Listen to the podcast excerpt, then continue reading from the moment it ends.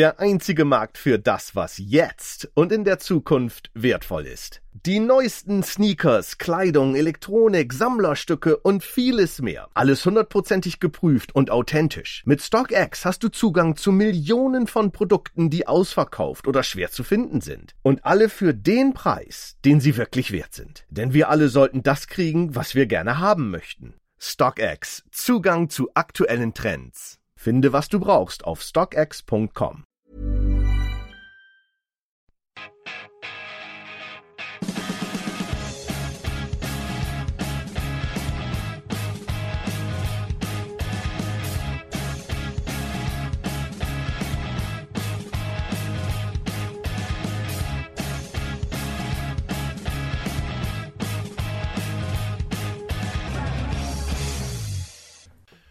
Right, welcome to uh, the Chelsea Fancast preview show. It's Friday. It's kind of almost, well, just past seven o'clock because we've been gassing away as we often do. Uh, of course, the fundamental difference about tonight is that there is no game to preview because we're in the middle of the international yawn, as we all know. Uh, now, to make up for that, uh, myself, Mister Stamford Chidge, and him down there, the wonderful Mister Jonathan Kidd.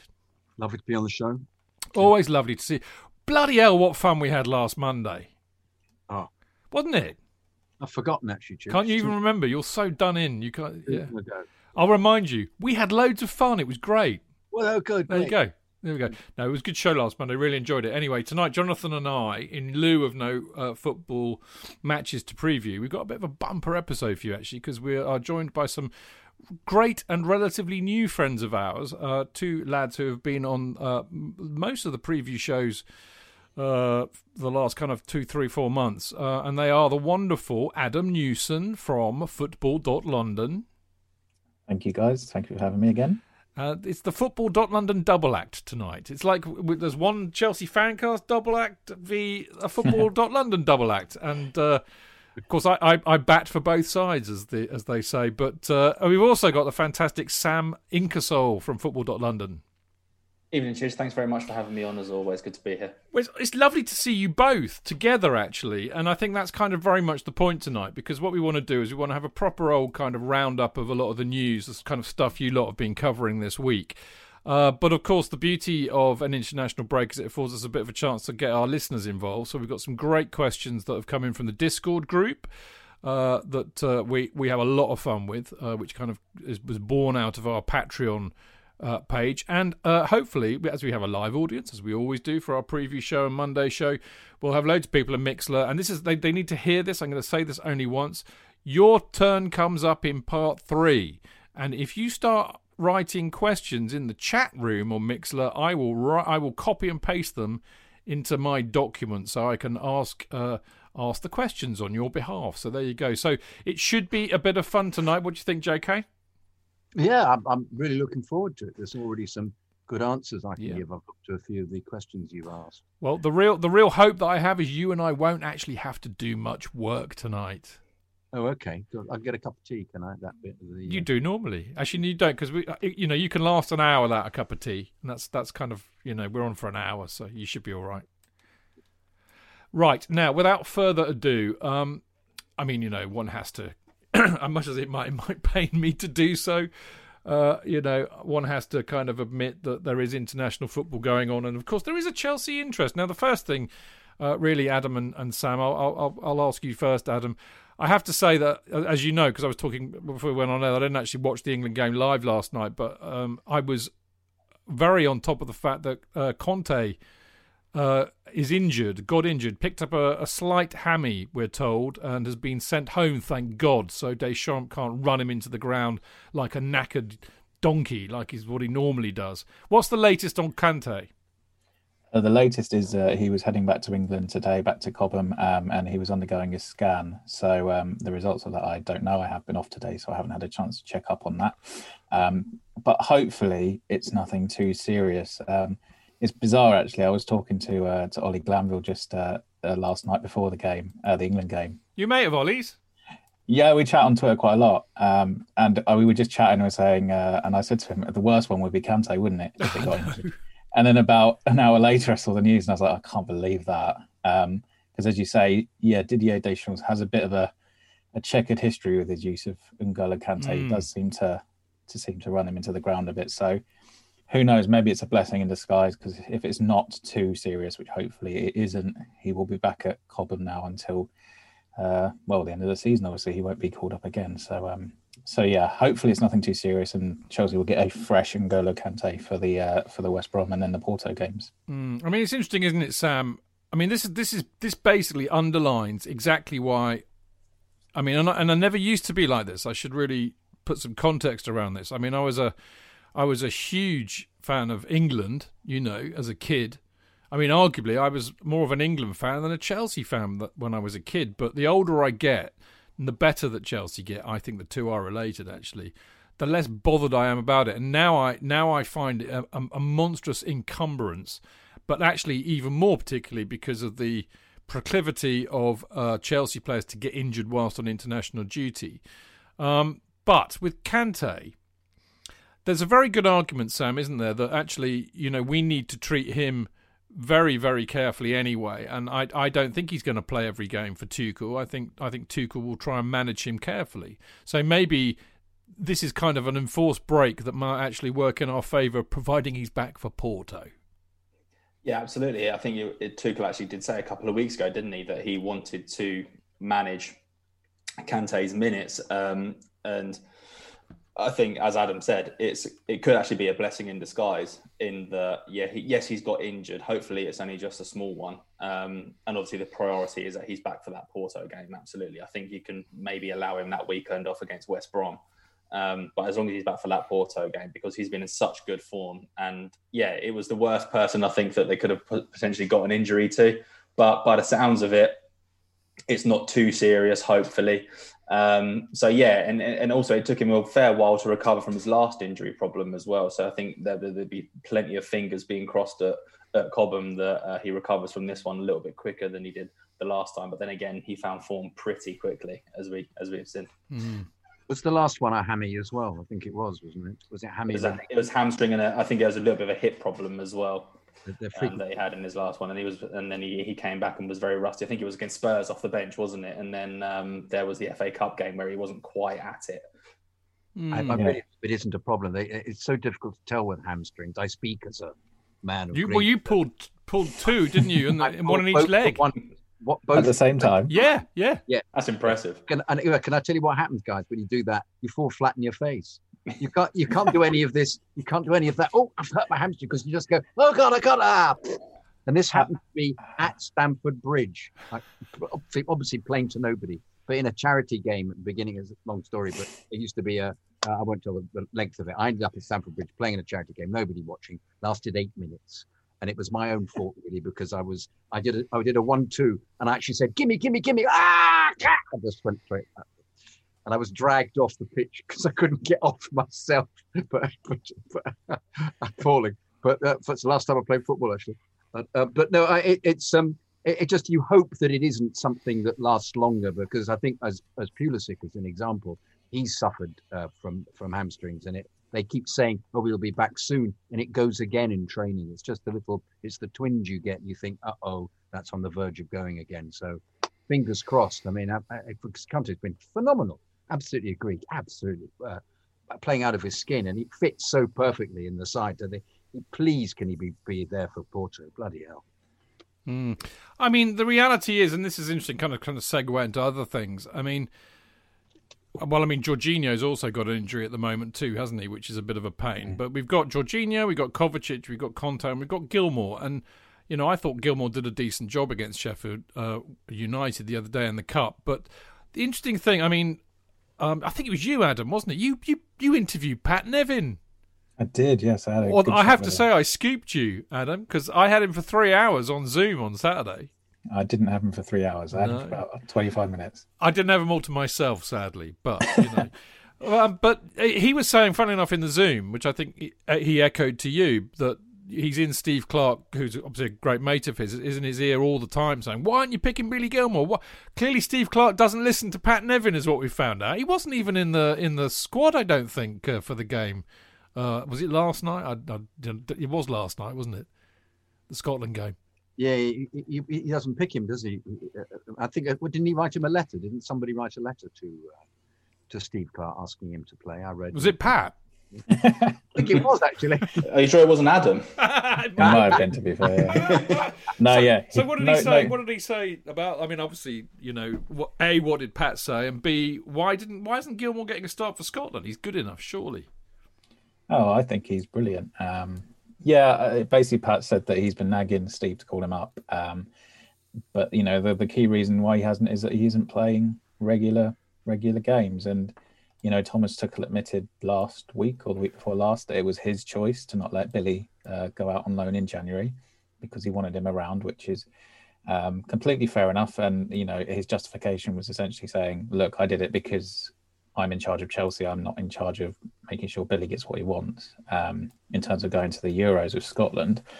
Um, yeah, Pat said that, you know, and it was an interesting point that whilst Billy is the fourth choice centre midfielder, all it does take is, as we've seen potentially now, you know, there's an injury to Kante, and if Jorginho's not one hundred percent by the time West Brom comes around, then maybe Billy gets a start. So he's not necessarily as as far down the the pecking order as we may think, um, but uh, the reality is, and, and I don't think, unless he's going to play regularly between now and the end of the season, I think it'd be hard for him to break into that Scotland squad, just because they do have some good midfielders in, like, John McGinn's very good, Scott McTominay is uh, yeah, is yeah. effective. Um, yeah, he's you know, a good that... player. I don't like him at all, but he's a good player. It, didn't they? They played him at centre back, I think, last year. Yeah, they really. Exactly, Scott, yeah. Scott McTominay.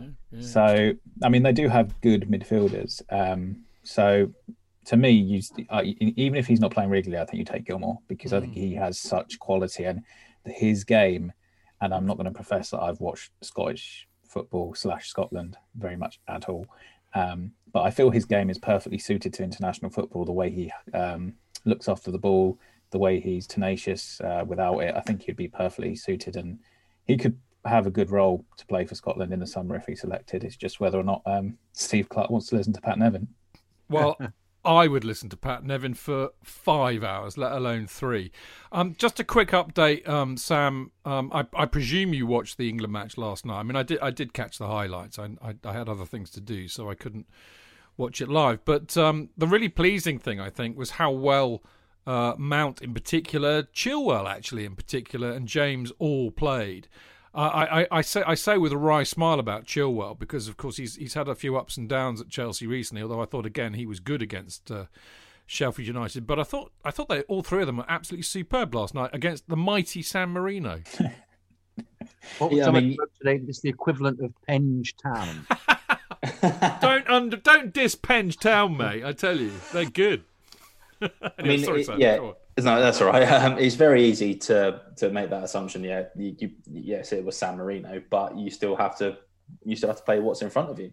And I'm thinking Chilwell, especially, who's had a bit of an up and down time under Tuchel, what with the resurgence of uh, a re-emergence of Marcos Alonso coming back into the side. I think it was important for Chilwell to have a good run, especially at left wing back, because that's the formation that Tuchel's been playing, um, and that's the way that it's probably going to be for the rest of the season. So, and I think I think even uh, Chilwell said it himself that he's he's effectively learning how to play as a left wing back. Um, so yeah, I, yeah, yeah, he did well. He obviously had that lovely through ball for um, the, the pre-assist, I think they call it, for for um, Dominic Calvert-Lewin's second goal last night. Um, Mason Mount did what Mason Mount does. I think we all. We, us regular watchers of Chelsea, know what Mason Mount brings to a team. So there's no real surprise. And I think Tuchel probably would have been happy that he only played forty-five minutes last night as well. Um, and then with Reece James, England have a dearth of right backs. But, uh, sorry, no, well, they, well, they have a lot of right backs. Um, and Reece James seemingly ha- is the one that's got the shirt at the moment, which is, has got to be a massive fillip for him and a big confidence boost for him. And he played really well last night. Um, so, yeah, as you say, all the Chelsea trio did really well. Um, I, I guess we'll see. I'm not sure who England are playing next. I can't remember now. I think it's, Albania. It's, I think Albania. Albania. Sorry, yeah, um, Armando Broha might be playing against. Arman, yeah, uh, exactly. Um, so we'll see. We'll, we'll see what how Gareth Southgate goes next time around. But the, the, the trio certainly didn't do themselves any harm whatsoever last night uh, in terms of the reckoning for uh, for the Euro squad this summer. Mm, you, uh, Who's Armando Broha? Who's Armando? Uh, you can't say that. No, I'm I'm doing it for the listeners. He They'll know. A... They're more obsessed than we are, mate. Okay. But anyway, go on, go on. Acad- academy graduate who is on loan at Vitesse Arnhem, who's having a very good season at Vitesse Arnhem. And I, I think knew uh, that. I knew that. Chelsea, I think the Chelsea Youth Twitter account put out that he is the top goal scoring teenager yes. in Europe's top five leagues, I think it is this I, year. I even season, so. I even said it on this show to prove that I do in fact know my onions. So when did you say that? Uh, well, you can't even remember. You couldn't remember Monday's show. I remember, let alone... I remember Alex and Martin were on it. Well, oh, it's all coming back to you now, isn't it? Yeah, there we go. Did you guys uh, see the Mason Mount stat after last night's game? Uh, well, I saw quite a few, like, but go on. Eight, eight chances created or something like that. In four yeah, mate, he created eight open play chances in the first half, and the last player to create more in an entire European World Cup qualifier was Xavi. So, there we go. He's yes, the... it was only San Marino, but he is bloody brilliant, isn't he, Mason Mount? It's kind of look, mate. I, I'm not gonna, I'm not gonna mug San Marino off because I remember when Jeff Thomas put them through to score after a minute at, at Wembley uh, a billion years ago. So I think it was Jeff Thomas who was at fault for that one. So there you go. Now, um, I mean, you know, they did very well, and it's always pleasing to see uh, Chelsea players do well at international level at the end of the day. Now, uh, because clearly, like me, you're a bit bored or, or underworked this week, chaps, I see that you've done one of your infamous uh, player ratings this week.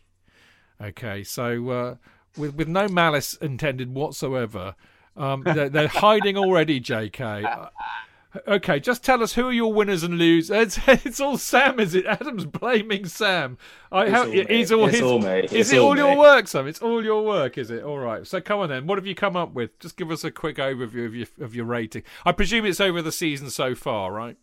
Uh, well, no, actually, I did um, mainly since Tuchel arrived, right, just, um, okay. which which is which is in a sense is actually quite straightforward because they've been playing so well since Tuchel yeah, arrived. But true. There have obviously been those that have played well and those that have played not so well um, since Tuchel arrived. Um, I mean, so so yeah. I mean, it's it's completely me putting my tin hat on. The whole idea of it is that people will end up disagreeing with it. I'm sure plenty of people did, um, but then again, it's just it's just an opinion, isn't it? So I mean, it, it's there to be shot down. Um, so yeah, I think that, that obviously obviously the defence has starred since uh, Tuchel came in. You only concede. What was it, twelve World War, twelve clean sheets in fourteen games, you're obviously going to get some high marks for, for your defenders. But there are some that have not maybe not quite hit the heights that were expected of them. I think Christian Pulisic was one of them, um, has, has struggled a bit. Um, he played well against Sheffield United, don't get me wrong. He obviously was man of the match against Sheffield United, but things have not quite panned out for him since he arrived.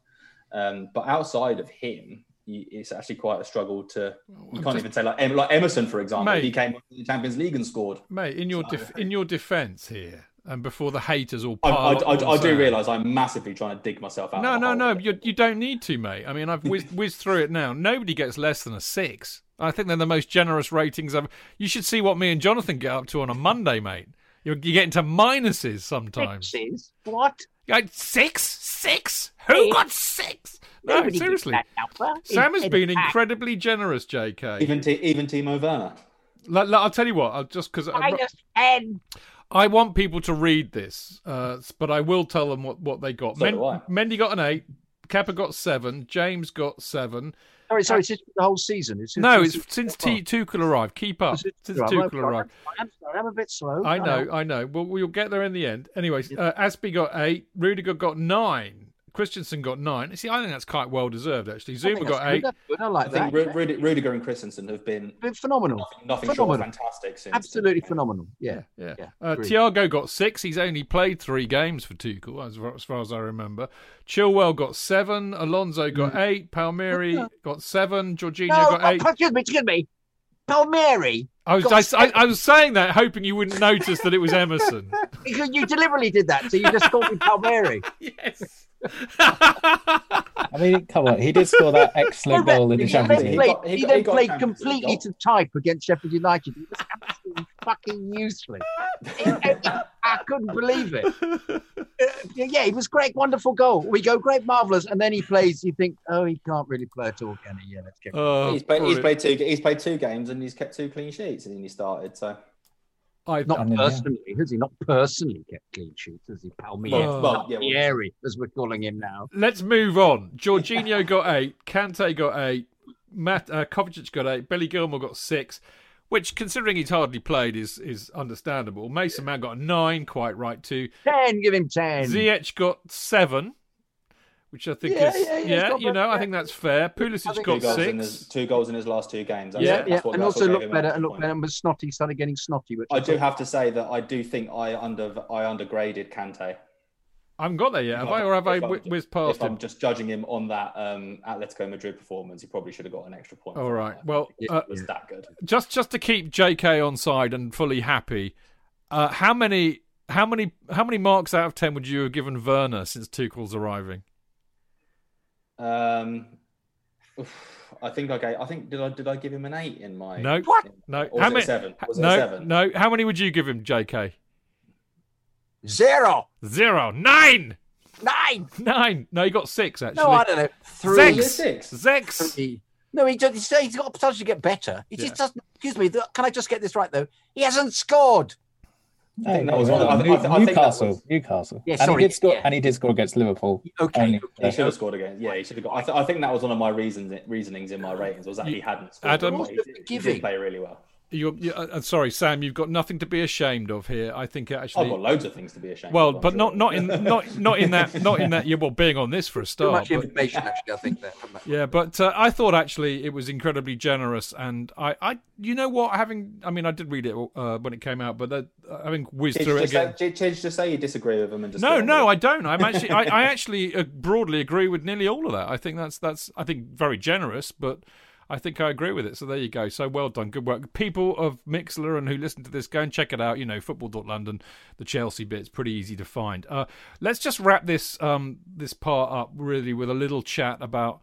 Um, I mean, I'm really torn here between talking about what's on Tommy's... T- I'm going to ask you, Sam and Adam, would you rather talk about Roman Abramovich or would you rather talk about what's on Tommy T's to-do list? Uh, I would very much happily talk about Roman Abramovich. Okay. I think he's great, but I did write the to-do list piece, so I'd equally be happy to talk well, about I, that. I, I'm, I'm inclined... Okay, so that, I'm leaning towards the to-do list because you wrote about it. Sam, what, what yeah. do you reckon? Uh, I reckon go for the to-do list okay, as well. They... Uh, I mean, but we, we can always... I, I don't we, know, we know Roman Abramovich has done very I'd well. I'd go for the to-do list as well, despite not having been asked. Well, uh, you see, because uh, just to show you how how, how magnificent... Uh, that I magnificent. Magnanimous. That Magnanimous. was a really bad Freudian slip. Yeah. That was a kind of a cross Magnanim- between searching for magnanimous Ma- and magnificent. Yeah, it was a cross out. between. yeah, it was. It was a cross. It's be- so revelationary. It was a cross it? between magnanimous and munificent, and it came out as magnificent. What can I say? Oh my God! It's true, Your Honour. It's true. Uh, Anyway, no, because I've I've literally just this minute uh, put to bed an article for the next C F C U K, which uh, is uh, entitled, because I know I'm, I know how much these two boys love my stupid titles, which thankfully never ever get published. Just the article, they they, they thankfully sub it and, and make sure they get the headline right. What the titles for the fancast are always terrific. Yes, and yes. I just thank you. The other day, Sheffield Steel, but spelt S T E A L. I saw, mean, yeah. I mean, come on, you know. oh, oh, genius, oh, genius. I love you too, mate. That was really lovely. Um, but no, I've written one about Roman, and it's called "The Emperor Strikes Back." So basically, I read the Forbes article. There you go. Adam likes it. Yeah, it's uh, a goodie. Yeah, you know, I mean, I read the Forbes article, which was really, really good actually, and it reminded me actually because I'm, you know, I'm not s- slow in in. you know, sticking the boot into Roman when I feel it's necessary. But it was a really good reminder of what, what a marvellous job he has done at Chelsea. And, of course, that tallied in with the fact that he's he really is striking back. He's having a go at all of the uh, the, the snided little Times journalists who are writing naughty things about him and the uh, the Putin's books. Anyway, you'll have to wait for that. Read it when it comes out in C F C U K because we're, we are deferring to the football dot london boys and they're going to tell us what Tommy T... Is, what, what is in Tommy T, Tommy T's to-do list. Adam first. As you wrote the article. Yes. Uh, well, top of it, I think, um, is probably speaking with uh, the club hierarchy, you know, Marina, Granovskaya, Petacek, um, and probably planning for the summer because I don't think they're going to get another chance really from now, uh, well, after the international break because Chelsea play. Uh, I think it's a minimum of twelve games, potentially potentially sixteen if they run through to the F A Cup and Champions uh, League finals.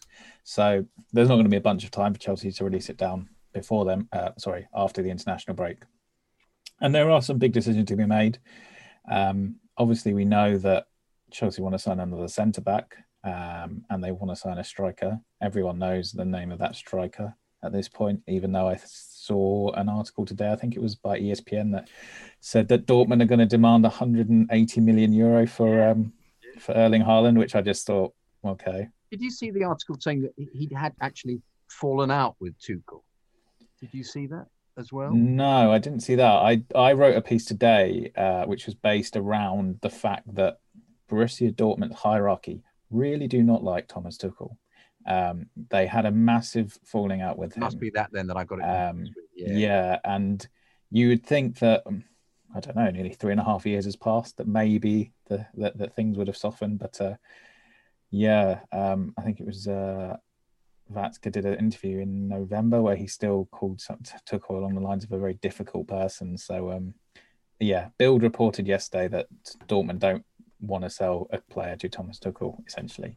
Whether or not that's legit, whether or not well, Chelsea come along with a load of money and Dortmund go, oh, no, no, no, no, no, we don't want to sell to him. But um, I saw your piece. I saw your piece. And I mean, you know, I, I don't know how much uh, veracity this has, but before Tuchel arrived, I did an interview with the head of the Borussia Dortmund London fan club, who yes. is clearly a big, uh, he's a journalist too. So he, he's not just a, a no mark, as it were. He, he He, he knows Tuchel. He's met Tuchel a few times. Obviously, he's a massive Dortmund fan.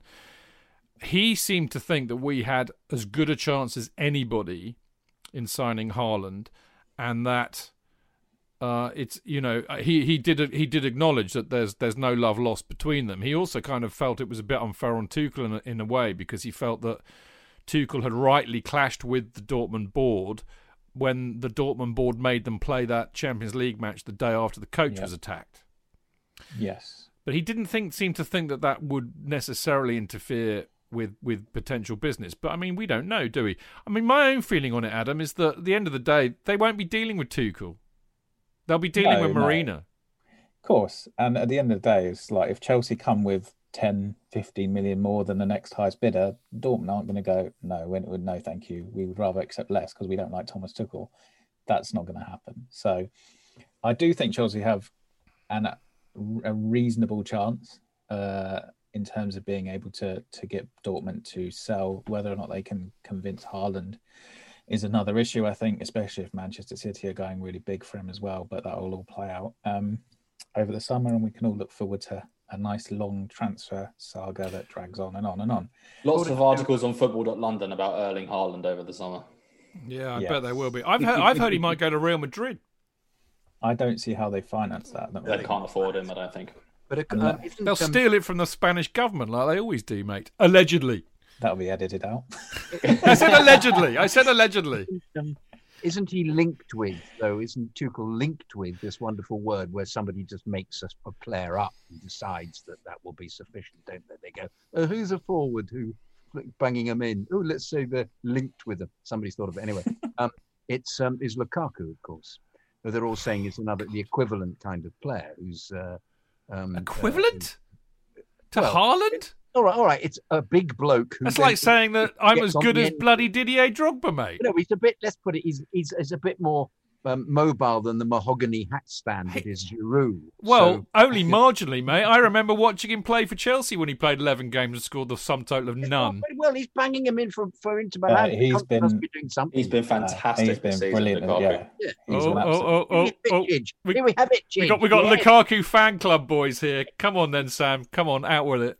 No, I think he. I think he's great. Um, I mean, it was pretty clear that Antonio Conte wanted to bring him to the club, wasn't it? Yeah, before it um, was. before he ended up going to Manchester United, and yeah, it's another Chelsea bringing back a player that they that they let go, um, and we obviously know who the other ones are. But I think if if Erling Haaland is unattainable this summer, which that price tag is incredibly prohibitive, perhaps not to a club like Chelsea with their with, with their wealth, um, but still, one hundred eighty million pounds is an an incredible amount of money. Yeah, but uh, you, you do have to be looking at alternatives and thinking of alternatives. And do you think Lukaku would like to have another crack at the Premier League? I suspect he would, absolutely. yeah. But I mean, the thing is this, uh, you know, I mean, you might you, you might look at me and go, Chid, you really finally lost the plot. But I, I would I would rather have Tammy Abraham than Lukaku. Yeah, I, I really. I mean, On the ca- with the caveat that he has to fill out, because I agree. I mean, what you won't know is that when when we interviewed uh, Pat Nevin for the Supporters Trust uh, last weekend, you know, he's quite a big fan of Tammy as well. But he he said the trouble with Tammy is he needs to fill out because he's too willowy at the moment.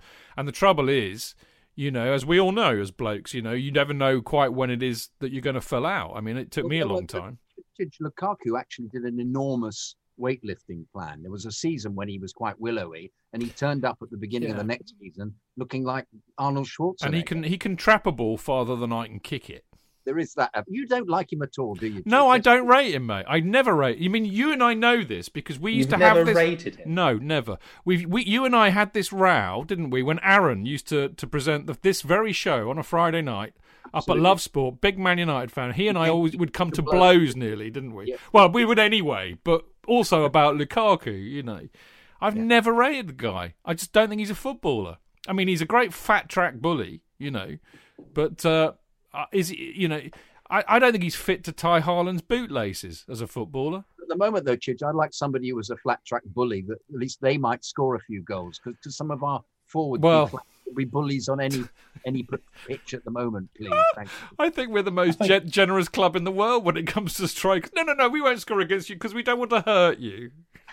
I can see it now. We won't actually bother with a shot. It doesn't matter. None of us. We'll pass it back. Anyway. We'll pass it yeah. back. I t- no, actually, do you know what? What we'll do is we'll pass it to Kovacic, which is pretty much think? the same thing. Sorry, one of you two, boy, you're obscured by my mic, and I, could, I was kind oh. of vaguely aware that one of you wanted to come in and stop me talking nonsense, which is probably a good thing. Adam? Yes, I was going to say, obviously Lukaku is twenty-seven, Haaland's twenty, so there is that element of if Chelsea want to really go big on Haaland, you can understand it because they could get a striker for ten plus years if they could hang on to him for all that time. Obviously we've seen with people like Eden Hazard, it's not that easy to keep the very best players mm. um, even if you're winning things. Um, you know, you've got to win even more though, haven't you? I mean, I'm sure that yeah, if, and... if, we, if we won the Champions League this year, he might be much more in, keen on coming to uh, to Chelsea. Yeah, I said to Pat, exactly. J K, I said, because Haaland doesn't, uh, Pat doesn't think Haaland's going to come to Chelsea, and I said he will he will when we win the Champions League. And that, that made wee Pat giggle. Very, uh, very similar to what Eden did, and he uh, joined in twenty twelve. Um, but yeah, uh, so anyway, Haaland, top of the to-do list uh, in terms of, well, not Haaland, but transfer decisions. I also think Chelsea probably have to make a couple of contract decisions now uh, with Christensen and Rudiger, because we don't want to get into a situation that uh, Chelsea had with Thibaut Courtois, where they went into a summer without his contract sorted out, and it dragged on and on and on, and eventually he was able to strong-arm Chelsea into a move to Real Madrid because Chelsea didn't want to lose him for, for nothing when his contract expired. So I do think Chelsea have to make a decision on both of those players now um, and really work out what they want to do, because I do think they have been very, very good. Whether or not it's purple patch for both of them, or whether or not you maybe believe Christensen's finally blossoming into the defender that everyone kind of expected him into, and then he's only twenty-four still, whereas Rudiger's twenty-seven, twenty-eight, coming up twenty-eight. So there's those decisions to make. So yeah, as I said, I think the top of their list is sitting down and having a real think about how they want to approach the summer. Um, mm. And behind that, there's obviously start planning for Porto, because you're not going to get much time to do that after the international break. Won't this be, be set up by, by Tuchel, really, rather than them planning about it? Because he will have an idea where they're fitting into the, the setup at the moment. Because uh, uh, the very fact that he's got them to play so well, must be they must be high up on his list of priorities. Because, uh, um, I, I mean, I know the club have to look at it from a business point of view, but they've been really essential to the way this team has played in defence, because they've been yeah. outstanding. So, yeah, I mean, the, I think it was The Athletic reported that Rudiger doesn't want to... Um, talk about his contract until after the European Championships, and I'm not sure Chelsea can really afford to do that, just because it leaves them too open to, to having to cash in at a reduced price, whereas if they go into the window knowing, well, he doesn't want to sign a new deal, so we're going to try and sell him early, we can get a better fee for him if we do that, because we're in control of that situation then. Um, who knows, we'll see. Um, but it should be an interesting summer, even it will be even if it will be a very different summer to last year, because I don't think Chelsea are going to go and sign six first team players again. No, that was a really good piece you did on, on that. Sorry, J K, I didn't mean to talk over you. No, no, no, no, no. Please, uh, you carry on. I was just going to mention the. No, mention All right, well, actually, we should wrap this part up because... Oh, okay, if you're wrapping it up very quickly. Hang on. That would work. Oh, well, well, it was to do with this. It was to do with this. I just wanted to ask about...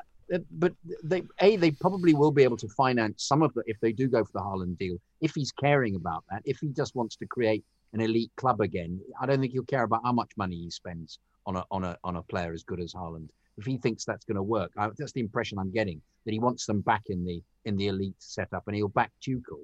But at the same time, if they're going to get rid of some players, which it seems to me that they inevitably, they must get rid of some of them now, that this there will therefore be more of a, ch- a treasure chest available. But also, I'd be very intrigued to see, to think, one thing we haven't got onto a to-do, in the to-do list, Chidge, is who they're going to get rid of. Who do you think mm. they're going to get rid of? Sorry to...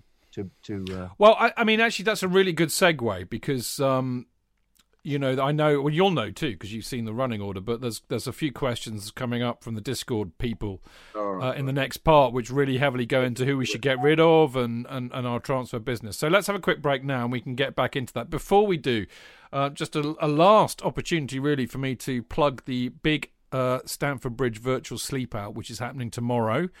Uh, me and I mean there are people all over the world that are joining in with this, which is fantastic. But it's uh, organised by the Chelsea Supporters Trust in aid of the Stoll Foundation, who are our next door neighbours at Stamford Bridge, and they look after uh, many troubled and homeless veterans who uh, who have found themselves homeless or suffering from mental health issues and, and all sorts of things. And they're a fantastic charity, and as I said, they are our neighbours, so a very very worthwhile cause.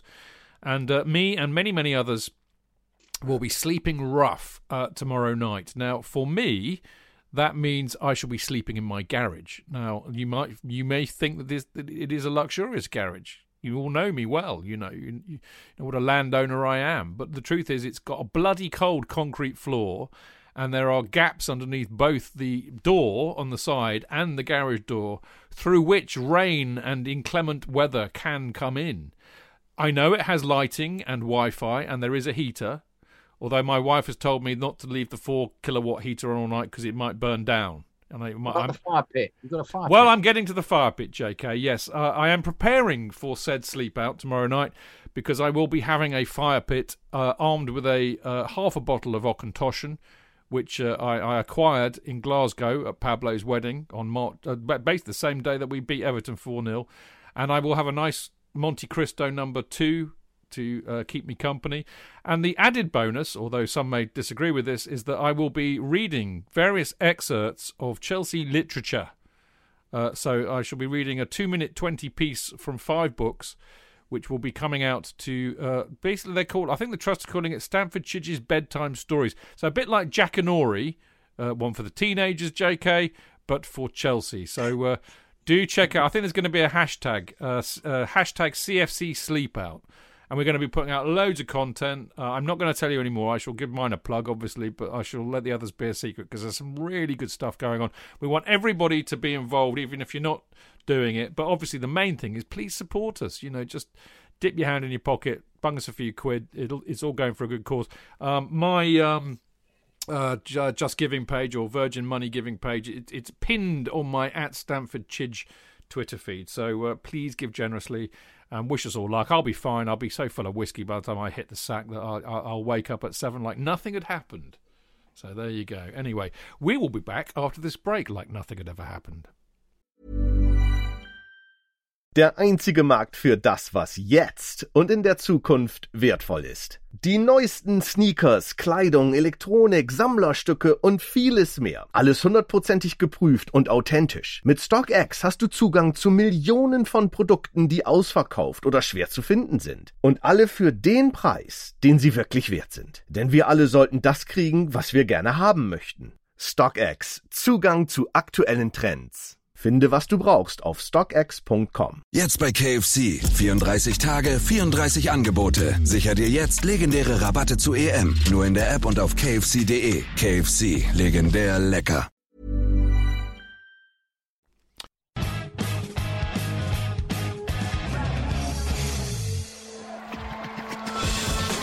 Real fans, real opinions. I'm Jason Cundy. And you're listening to Chidge and the boys on the Chelsea Football Fancast. Total nutters and proper Chelsea. football fancast dot com.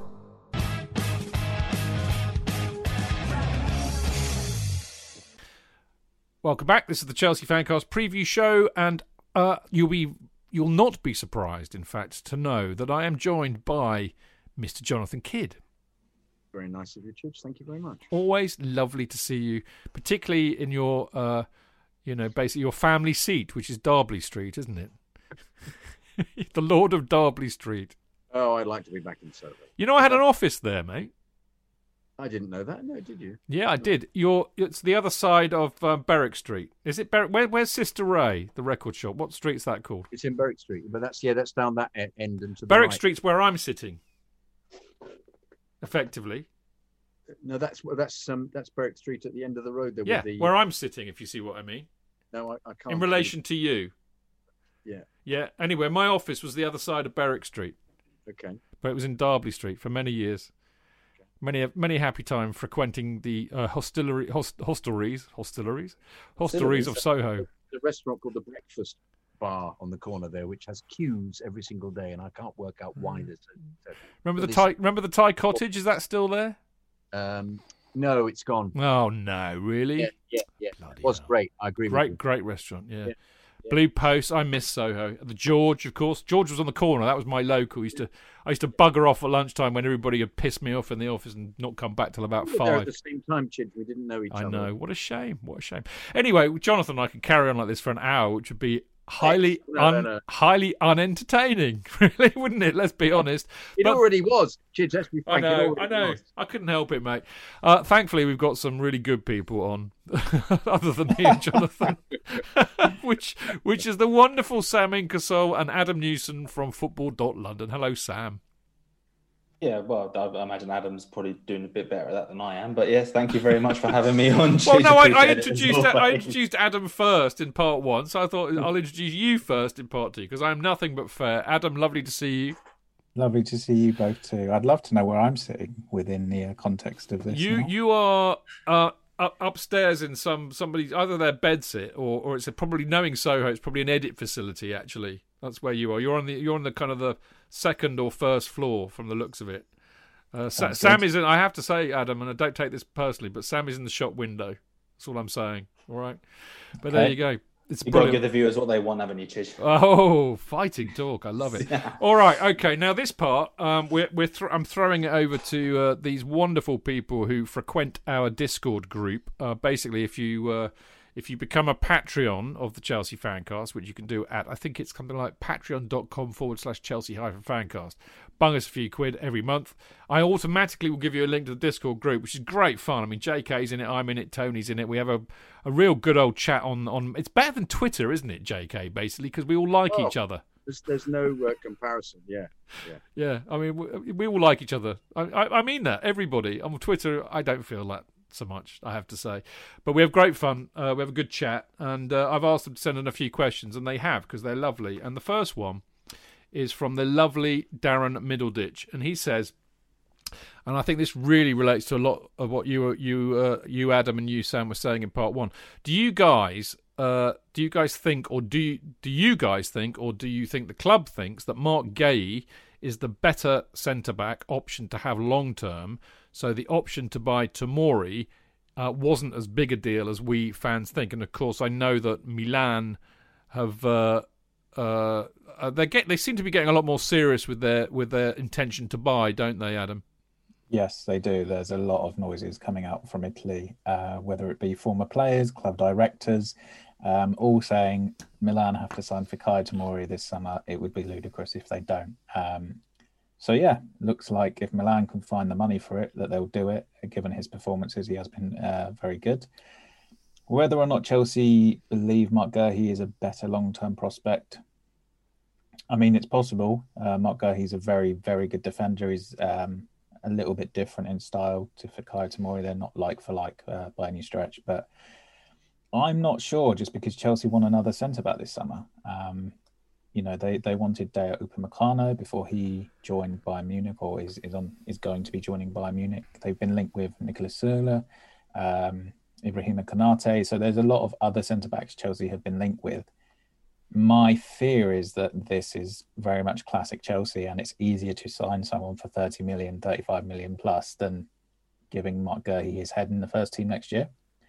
Um, because that would be a very Chelsea thing to do. Very Chelsea thing to do pre Frank Lampard, I should say, because obviously that probably wouldn't have happened under under Lampard. He would have uh, incorporated Mark Guehi because he did seem to to fancy him. And, you know, in, in the very limited games we've seen Mark Guehi play for Chelsea, he played against um, Grimsby in the League Cup last year. Uh, and as you would suspect, against a League Two team, he was very good. Uh, and then he played against Manchester United uh, in a game that I think Chelsea lost from memory. But uh, I thought he handled himself extremely well in that game, considering he uh, hadn't been playing regularly, and it was only his second senior appearance for Chelsea. So, yeah, I think Mark Guehi's a real talent. Um, I don't think Chelsea let Milan have an option on Tomori because they had Mark Guehi. I think maybe that was just um, circumstances. But, yeah, I think Mark Guehi has a lot of talent and could step up to Chelsea if given the opportunity. Whether or not he is is a, uh, another issue. Sam, do you, do you think it would be a mistake to let Tomori go to Milano? Yes, um, is the simple answer to that question. Um, I think we all expected him to do well in, in Serie A, where we know Italian league, very strong defensively, um, and he's plying his trade at um, a league leader in, in Milan.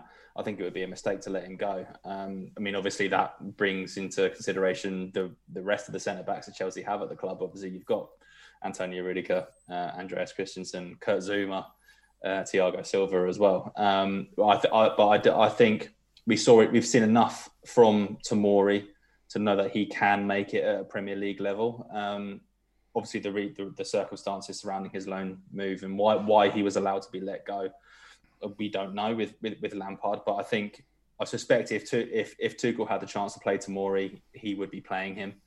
Um, So yeah, I think it would be a, be a mistake to let him go, and and we also know that um, the, the the release is twenty million, uh, sorry, twenty eight million pounds. Chelsea will not accept any less than that, so Milan are not going to try and lowball them, and and, and, and that will allow Tomori to leave. Um, obviously, he will have a, a, a say in things as well, I suspect, but I do think it would be a mistake if Chelsea did let Tomori go because he's an England international. We know he can play at the Premier League level, uh, and I think he's a real talent for the future.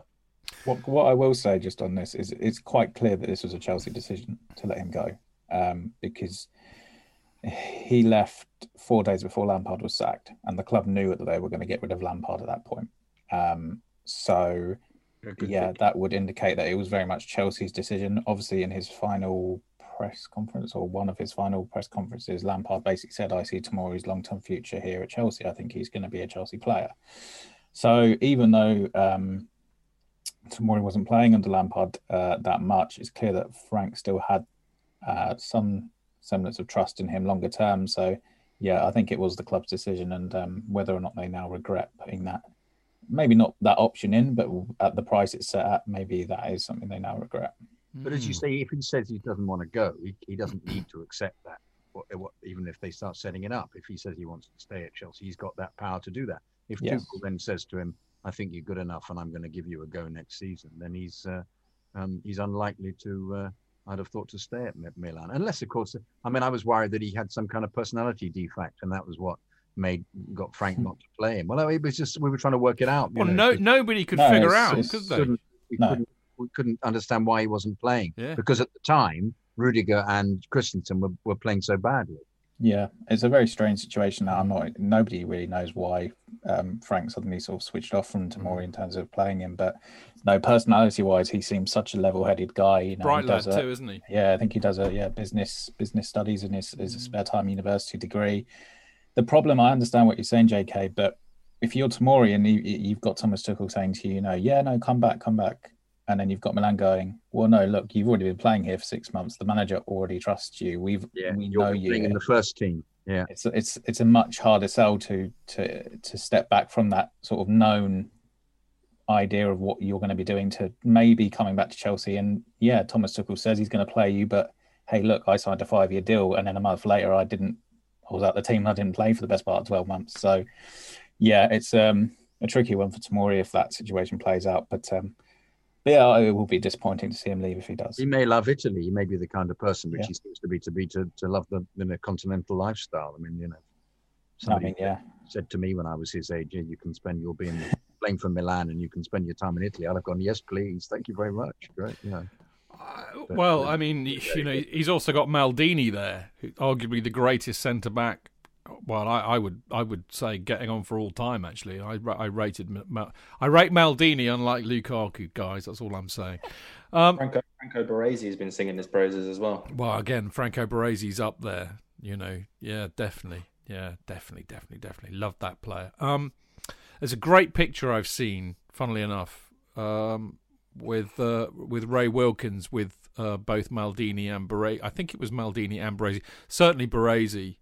I mean, certainly he played uh, at the same time as, as Ray. What a great defender.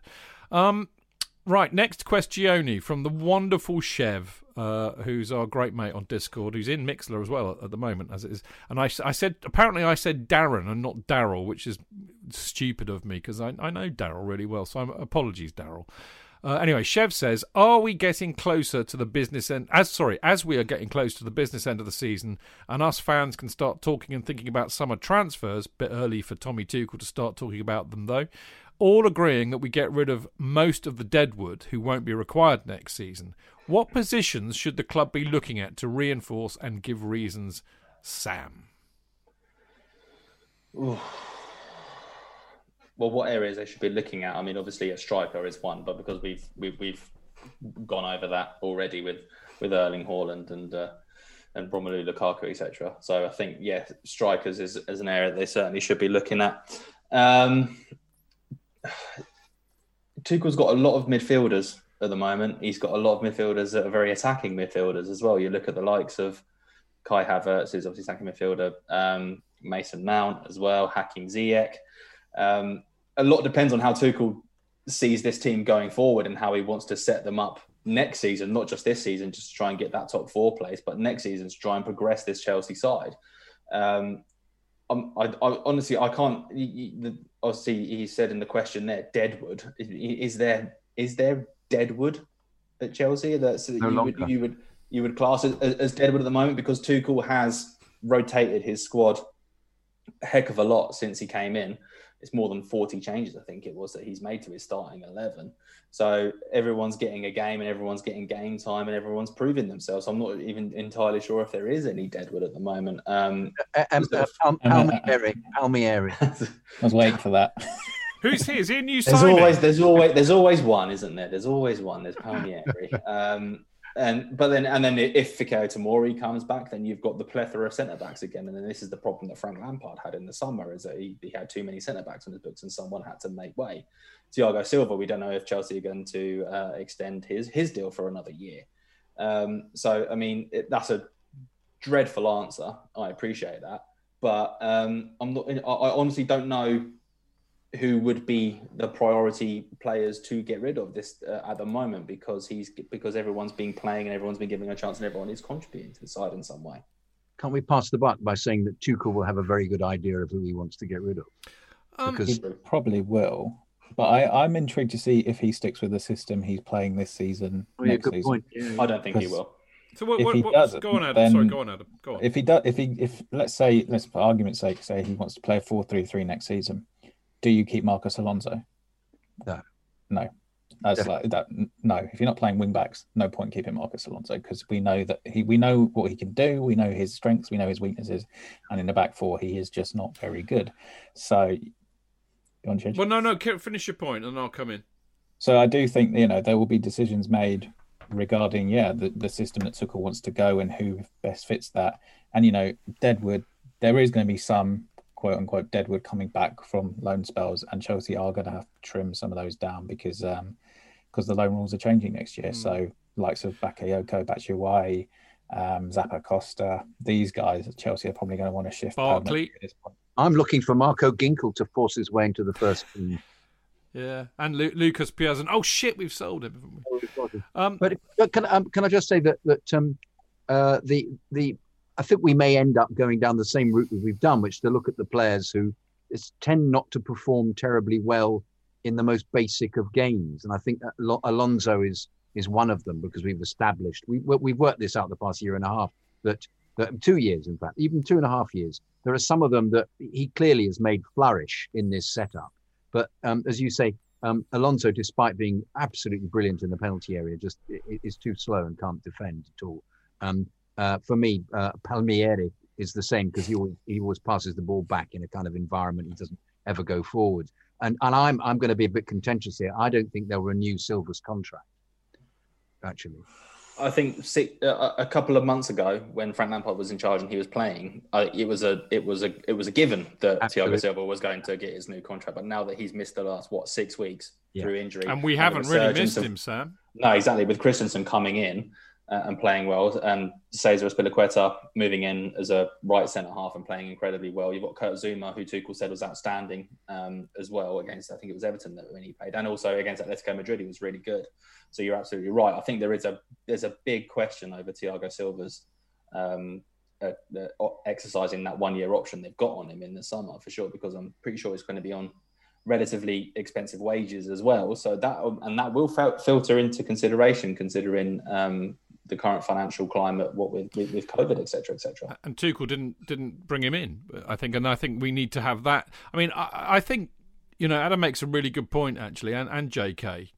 Uh, you you did too, Sam, but not on this particular. No, point. no, no, no. It's fine. I appreciate Adam makes much more. You sense. as well. You, you, you just, make a good point as well. I never make a good point. Obviously, I'm not here to make good points. But Sam, Sam generally makes good points. Oh, for fuck's sake! Anyway, the bottom the bottom line is, um, I think something that that, that that that there's a point that should be made, which is that Tuchel, and this is really kind of picking up from what you were saying, Adam. Tuchel has been brilliant at uh, finding a system that hides some of the downsides of some of the players that we have. So we, we all know, as we were talking about Alonso, we all know that Alonso is one of the best wing-backs in the country, bizarrely, but he is. We know that Jorginho can't defend or run or tackle. So you devise a system whereby their vulnerabilities and weaknesses are are hidden, very much like Conte did when, of course, he went to, to, to wing-backs and we won the title. And I think that is the art of a really, really good manager. It's to get the best out of the players that you've got at your disposal in the system that, that gets the best out of them. He made but, Moses but, into a top player, didn't he, Chip? He did indeed, and we all, we all hated Moses. Miserably everywhere else. I know, and he was rubbish, and then suddenly he was like, like one of our best players. You know, that's what good managers do. But I think I, I, I wonder how much of a year zero we will get in the summer with Tuchel, or will it? I mean, I'll finish my first thought first. Really, that would help, wouldn't it? You know, if it's a year zero, then will he then go out and try play, go and buy players that he thinks are better than the ones he's got at his disposal, and therefore more flexible in the kind of systems that he wants to play, or will the club do what they did to Conte to a degree and say, well, you've done all this with that, so you know you don't need any more players, mate. You're you're good enough to get the best out of them, so carry on doing that. That's what I I think that's going to be the interesting dynamic this summer. Yeah, you'd hope Chelsea would have learnt their lesson. Come if that on, was the case. Come on.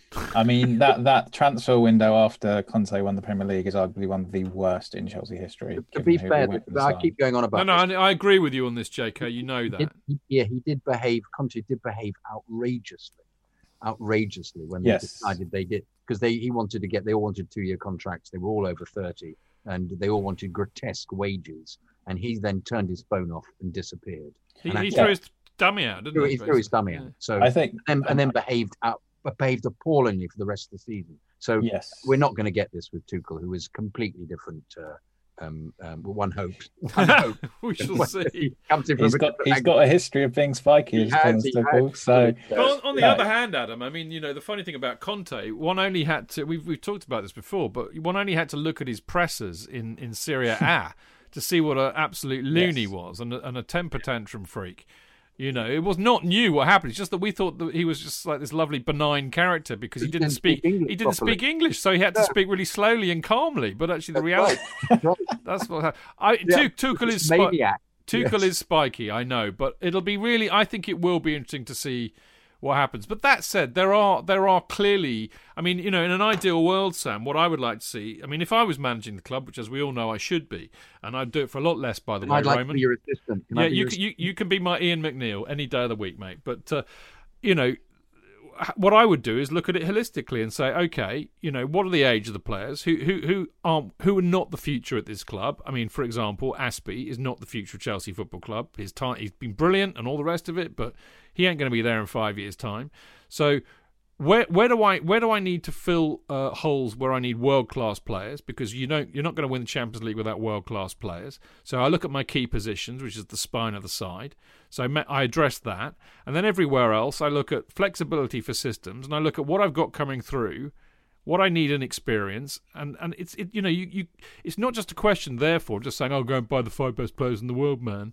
You know, you've got to have the best team, and I think you need a team of good youngsters coming through, a few world class players, and some good solid experience and coverage in terms of squad depth and positions and systems. Sam. Yeah, but I mean, if you. If you want a, a head coach slash manager to do that, then, you, then you'd imagine that Thomas Tuchel would be the man to do it. Um, I think in terms of players that are coming through, um, Chelsea are very much a win now club. So is he is he going to want to bring through those kinds of players? We were speaking about, about Mark Gurkey earlier, for example. Do you think? Do, do we think that he's going to be able to be the one that will step up to, to a centre-back position to potentially replace someone like Azpilicueta, for example? Um, but this summer, I mean, we're obviously, obviously Tuchel, when he signed an eighteen-month contract, we're all assuming he will still be there next season, uh, barring a complete catastrophe.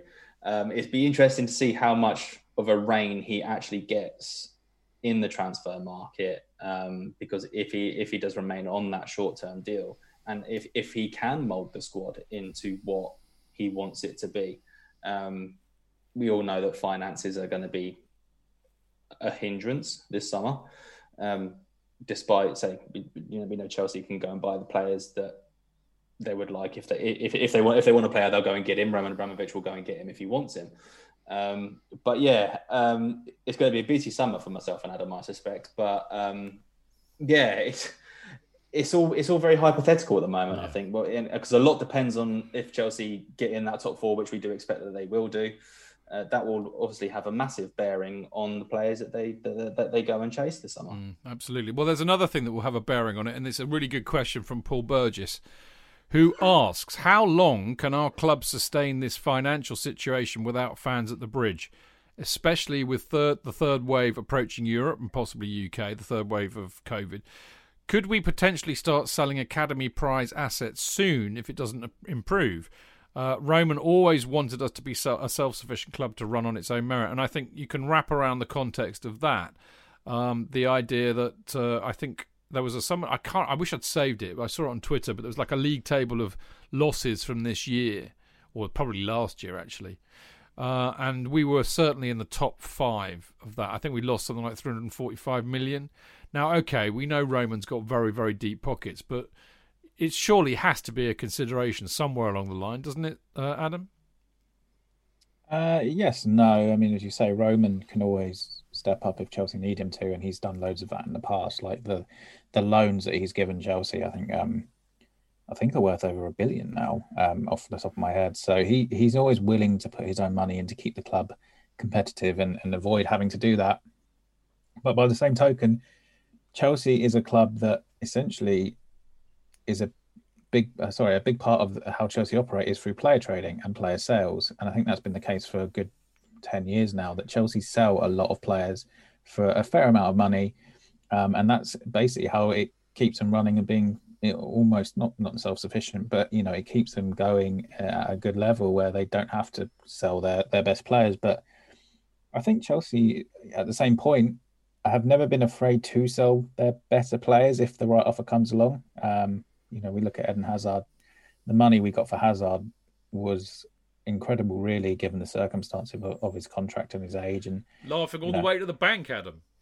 Yeah, it's sad what's uh, what's happened to him uh, in Madrid so far, and um, yes, I really true. do think Very I really sad. do think someone needs to have a word with the Real Madrid medical department, because every time he seems on the verge of coming back, he, he gets another injury, and clearly they're not haven't worked out how to handle his body um, with his recovery. But um, but yeah, I, I don't think Chelsea would ever have to sell players just to to balance the books. I think um Roman can always step in if needed. Not that he maybe would want to all the time, but yeah, he definitely can. And and uh, I wrote this the other day in a piece. You know, I think Chelsea and you know J K and and, and Chidge as Chelsea fans as well. Chelsea have really been excellent during the whole pandemic. The fact they've given up the hotel to N H S workers, that they've given them food at the at the at Stamford Bridge, uh, that they haven't furloughed anybody, that they haven't made anybody redundant. Everything Chelsea have done during the, the pandemic has been has been first rate. So, um, yeah, it would be sad to think now that there would be a, a come down from that of, with Chelsea having to sell uh, a player or two just to balance the books. Well, I think I think for me, the other thing that comes into it, I mean, I, I, I broadly agree with everything you said there, Adam, but I think the other thing that comes into it, Sam, is the fact that, you know, it, it's undeniable, immutable perhaps, that the entire football market will have been changed and impacted by COVID. So, you know, the, the the golden age of us being able to mug Real Madrid off for one hundred thirty-five million or whatever it was for Hazard, I think is gone. Because, I I mean, whilst we may have coped okay, even though we've, we've uh, it seems like we've lost about three hundred forty odd million, Roman has deep pockets, we're okay. We're not going to stop being, you know, we're not going to go out of business tomorrow. But we've got to, if we if we want to sell our players for good bunts, who's going to be able to afford to buy them in this current market? That's what I'm concerned about, and that will have a serious knock-on effect to us because we won't be able to sell a lot of the players we we, we might, might want to trade up on, for example. You're absolutely right. I mean, Fikayo Tomori being the example. If if Milan don't stump up twenty-eight million pounds is what we believe the release clause is, then he won't be going anywhere. And you're absolutely right. The days of selling Eden Hazard for hundreds of millions of pounds, whatever, however much it was in the end, um, they'll be long gone. So, but that's that's something that Thomas Tuchel's unfortunately is going to is going to have to deal with.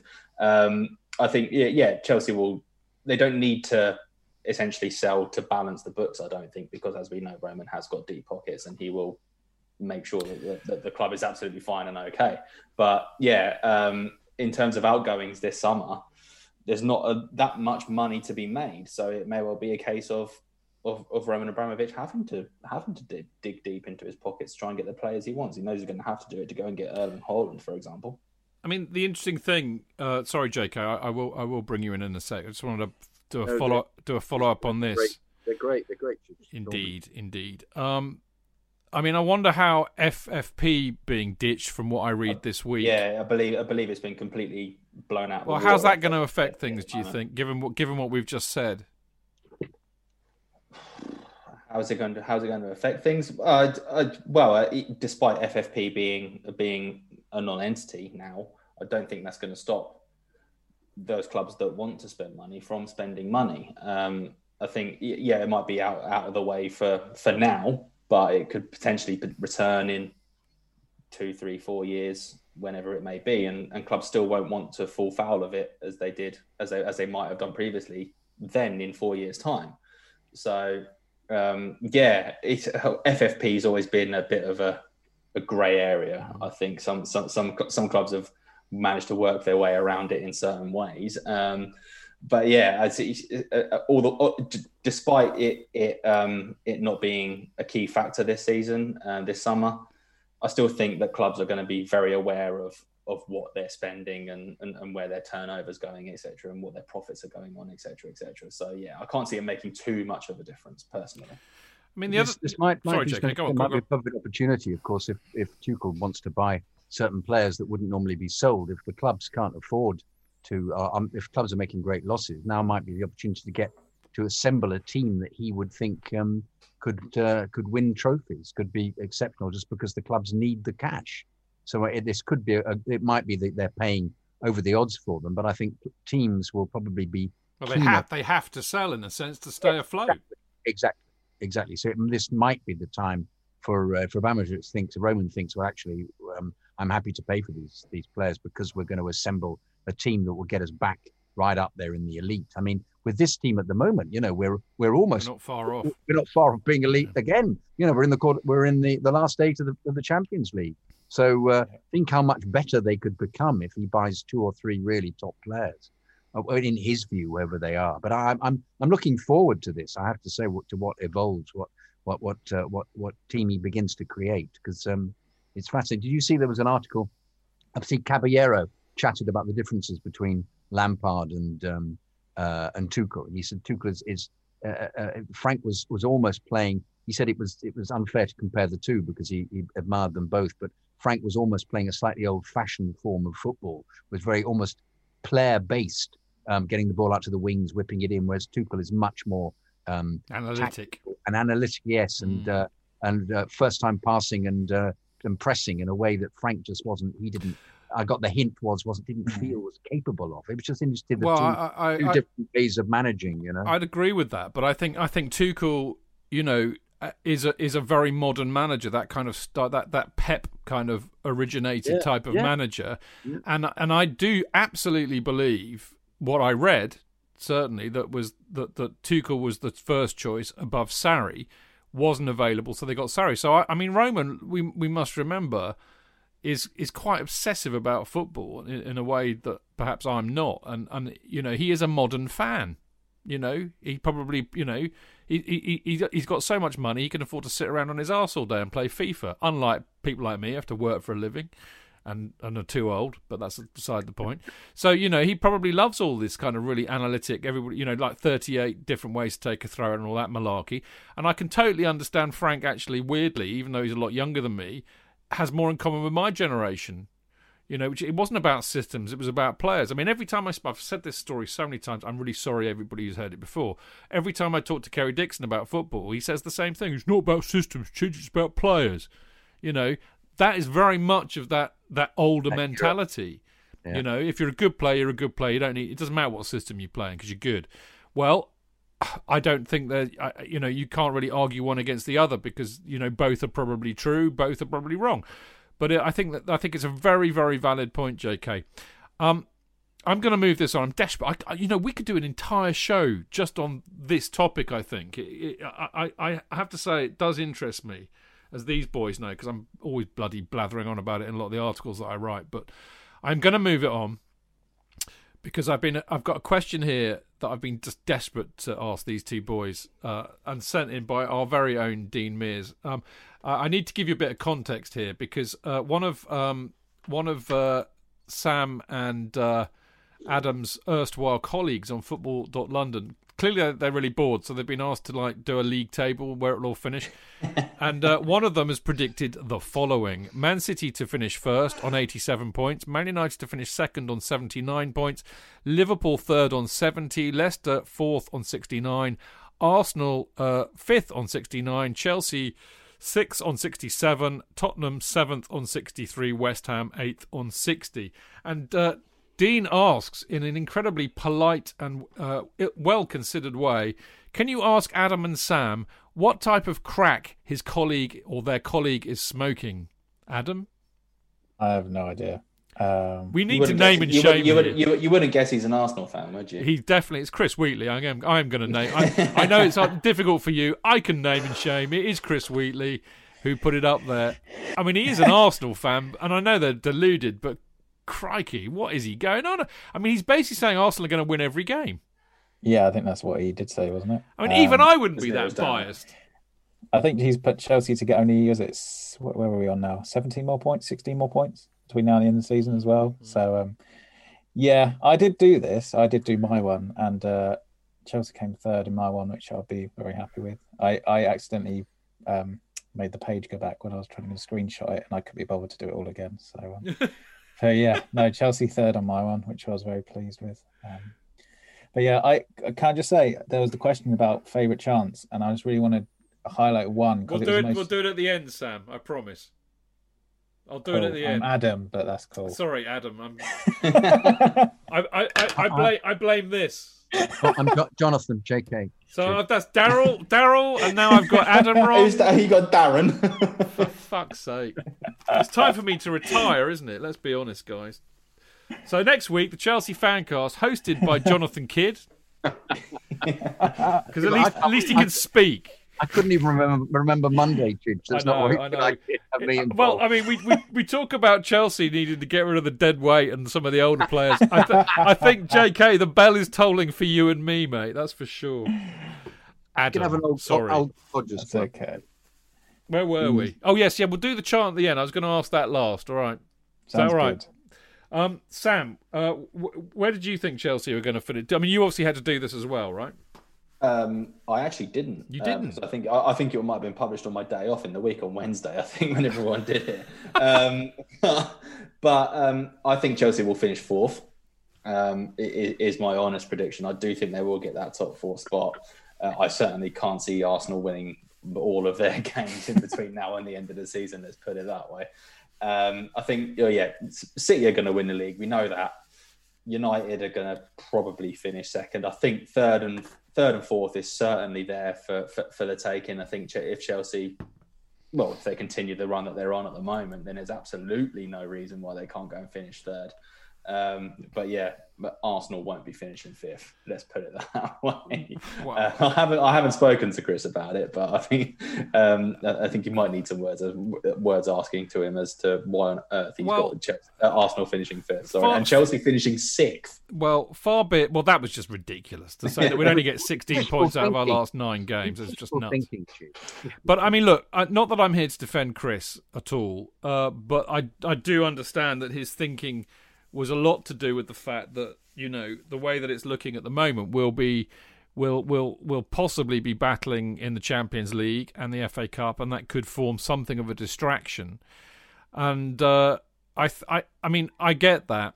I tell you what I don't get. I mean I, I mean I agree with both of you. City will win the, the, the Premier League this year. Um, I, I just can't see. I mean, Man United have got to be the luckiest side in the world. I, I don't think I've ever seen a, a side as shit as Man United are likely to finish second, and I think they will, because they just they just get away with it every flaming weekend. It's one of the advantages they've got, because they've been knocked out of all the other competition. Yeah.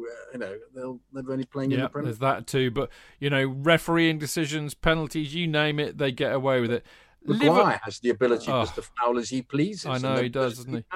Uh, Liverpool, no way, mate. They they've gone. They've gone. I, I I tell you what, I think Liverpool have gone so badly, I wouldn't be surprised to see Klopp go in the summer. I think they've, they've reached the end. Yeah, yeah, okay, yeah, controversial. Face. But Ben, El- as Ben Elton yeah, used to say, a bit of politics. Great face. That is a great face, isn't it? God, I can't wait to, to actually sit down with these boys in the pub and do this for like hours and get drunk and, and see more of those faces, because I, I, I've only just got started. But I think we've established that the, the more that you drink, the less likely they will be to, they will be to, to hang around, to hang around you, because you won't remember who they are. Who, who are you again? Exactly. Have I ever met you before? Uh, no, but look, in all seriousness, I do. I think, I think what's happened at Liverpool, it, okay, it's either because they... have have suffered more, you know, disproportionately than everybody else because of what's happening with COVID, you know, the lack of fans, the injuries, all of that. Or, like a lot of managers like Klopp, remember it's all about the gegenpress and all this energy that they expend and all of that. Uh, you know, sides like that, they do, they have a shelf life. It's like the old Mourinho syndrome. Mourinho's a great manager for a couple of years and then it all implodes. I wonder if that's happening at Liverpool with Klopp, that they're either beginning to tire of what he's saying, tire of what he's making them do, or they're just mentally and physically fatigued.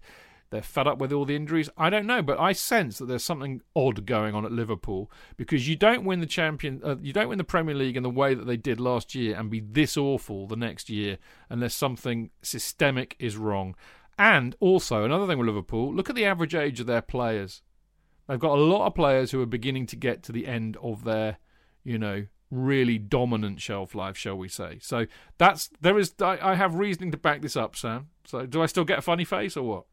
Um, I mean, yes. I, I, I, I don't want to put my allegiances anywhere, but um, I'm certainly not a fan of um, that club on Merseyside. Let's put it that way. So I'd be quite happy for them to finish seventh or eighth or sixth or whatever. You support, in, you support in, Southend, mate. The, we all know in that. The, in, the, in the league. But, um, I mean, a lot a lot has been made of what's going on at Liverpool. And yes, they have been affected by injuries, but it is amazing how one injury to, well, to Virgil van Dijk has. It's just not just completely... one, though, is it? It's Van Dijk, it's Henderson, yes. It's lots of other players that they've... Yeah. But, the, but, but, but with Van Dijk, it has been has been the big one. Um, the, but he the, made the, the difference when he came he made, in, on the other hand. So when when when Liverpool... wanted to get over the top, they clearly needed a world-class goalkeeper and a world-class centre-half, yeah. and they managed to get them in Alisson and Virgil van Dijk. um, and lo and behold, they won the league. Um, so yeah, um, I'd, I'd, I'd say, as I say, I'm quite happy to see Liverpool maybe finish a little bit further down than third, that's in Chris's table, for example. But um, I don't think Jurgen Klopp will be sacked in the summer. I'm, I'm, I certainly can't. Well, okay, see, I maybe not sacked, but I could, I, I could see a or, parting or, of the are, ways. Are you, oh, okay, fine. How, is that better? Not so, not not so much of a funny. I'm not sure he'd want. I'm not sure he'd want to leave on. Um, well, on, why not go to Germany on, on, on, on a Premier League campaign where things have been where, no, where they've struggled. That's true, but he, he did that with Dortmund. Etc. He did that with Dortmund, and I think he's already said though, hasn't he? He wants to see out his contract with Liverpool. Yeah, they all so say that. They I don't think that. He'll go anywhere, and I actually have a sneaky feeling Liverpool are going to be very good next year. Mm. Yeah, so, so, no, uh, so, it's not sneaky, so do I. I think that. Van, well. Van Dijk will be back. Joe Gomez will be back. That means Fabinho and Henderson can actually play in midfield. So they basically get their defence and midfield back. Mm. And I think they'll be uh, very much reinvigorated by having actually. I, break. I agree. I it agree. Is the reinvigoration because they just they don't press in anywhere near the same no. number or the same intensity. And that was the major thing. I also think some people have sussed how to play them. Yeah. Uh, yeah, bit, which, which happens. Is, uh, yeah. Which happens, and and they've then got to double their efforts. And, and they've I got think... a sulky Salah, remember? Sulky Salah. Yeah, sulky Salah and uh, and a kicked out of the game money in Rudiger's pocket. Yeah, you know, I, I, I still we'll see. We'll have a, I'll tell you, we'll, we'll have a good chat about this come come September, boys. I'm looking forward to that one. Um, just to carry on with the table, I mean Leicester. I I think. Uh, I mean, you know, Rodgers has a proclivity to blow it like no other manager, but. I, I just think given this season, given where they are, I can still see them finishing in the top four. So I, I still think it'll be City, United, Leicester and us, actually, unless somehow Mourinho can shithouse Spurs into top four. But, I, I, I you know, every time, every week they have a good result and you think, oh, shit, they're kind of, OK, they're going to... And then they have a terrible one the next week and you go, oh, thank goodness for that. I mean, here's here's the thing. I've just talked about Klopp going in the summer. Do you think Mourinho, Adam... is uh, is is going to you know stick around at Tottenham much longer? Uh, oh, depends where they finish. Depends if Tottenham can find the money get, to get rid of him. I think it's probably the fair summation of it because he is on such a big contract that it would cost Tottenham a fair amount to get rid of him. Um, I think he's done at the top level personally. I've done for a while. I maybe a bit controversially didn't want him to come back to Chelsea second time around anyway, uh, because I thought uh, his Real Madrid team was bloody horrible and yeah. everything you wouldn't want your team to be, and he was poking people in eyes and saying some really awful things, and I was just like, no, he's gone off the deep end yeah. now, really. But he, but he wasn't Rafa Benitez, Adam. He wasn't Rafa Benitez, and he obviously did win a Premier League title, and I uh, obviously enjoyed that. But he was horrible. He was genuinely... I mean, I yeah. have friends close to the who work at the club who said he was poisonous the entire time. And you speak to, I've spoken to a couple of people who worked in the academy at that time, and they've all said the same thing, that it was an awful moment for the academy as soon as he came back. And he obviously let De Bruyne go and Salah and all this stuff. And yeah, he won a Premier League title. There was a lot of collateral damage to. Mata, of course, the other one. Yes, Mata went. So yeah, he won the Premier League, but there was a lot of collateral damage that went with that. Um, but yeah. So I, I don't know if he'll go from Spurs because I don't know if they'd want to pay to get rid of him at this point. It, it's funny though. I've got I've got a I've got a, a piece for you guys in, in the locker room, very much about that, about you know one of the saddest uh, losses we've had at Chelsea was Mata being sacrificed by Mourinho.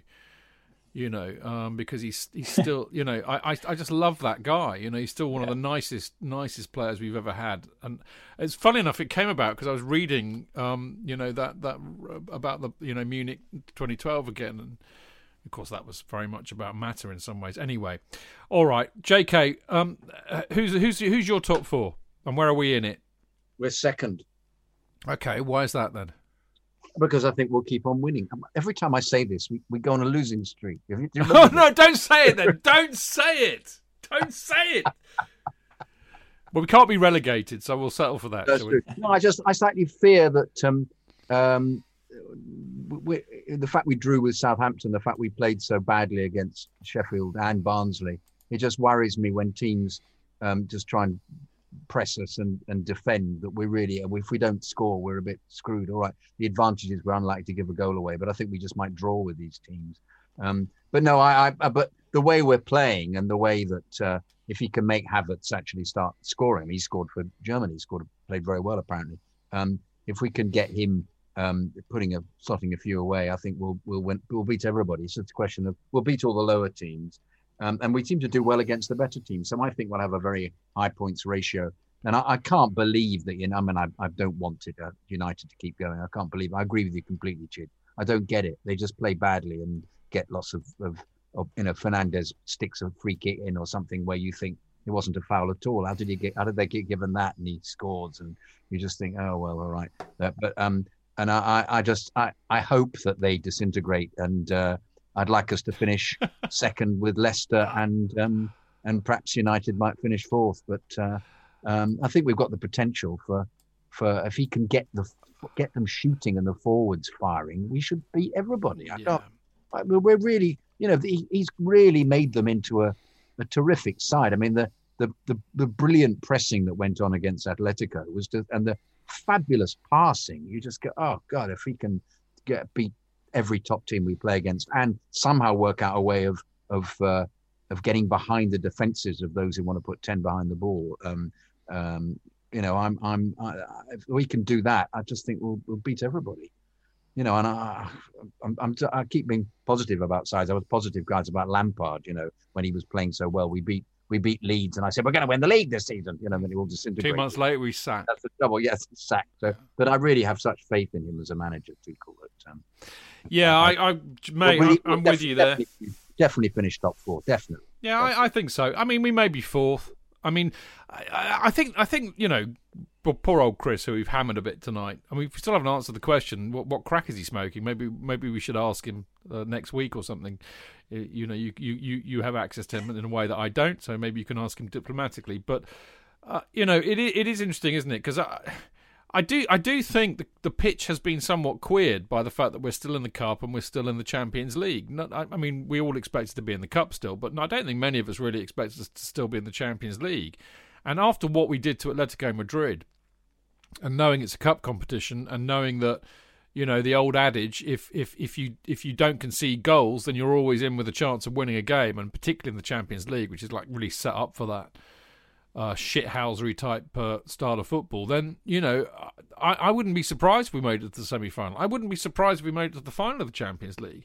And that really, that that could possibly affect uh, the league form. However, I, I we, we said this on the show on Monday, I think, J K, didn't we, that it's really interesting. You know, we get very much into this bubble of, of Chelsea, and, and we, we pick holes in players and, and, and performances and this, that and the other.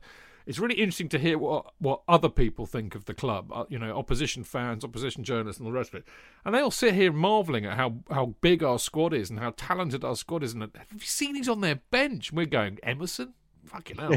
But they're, they're, you know, in, in Italian international. You know, but they're all going, look at how big Chelsea's squad is. Look how good Chelsea's squad is. And maybe sometimes we need a bit of that perspective and say, actually, do you know what? We are actually pretty good. And now we've got a pretty good manager too. And, you know, why not? Why not finish mm.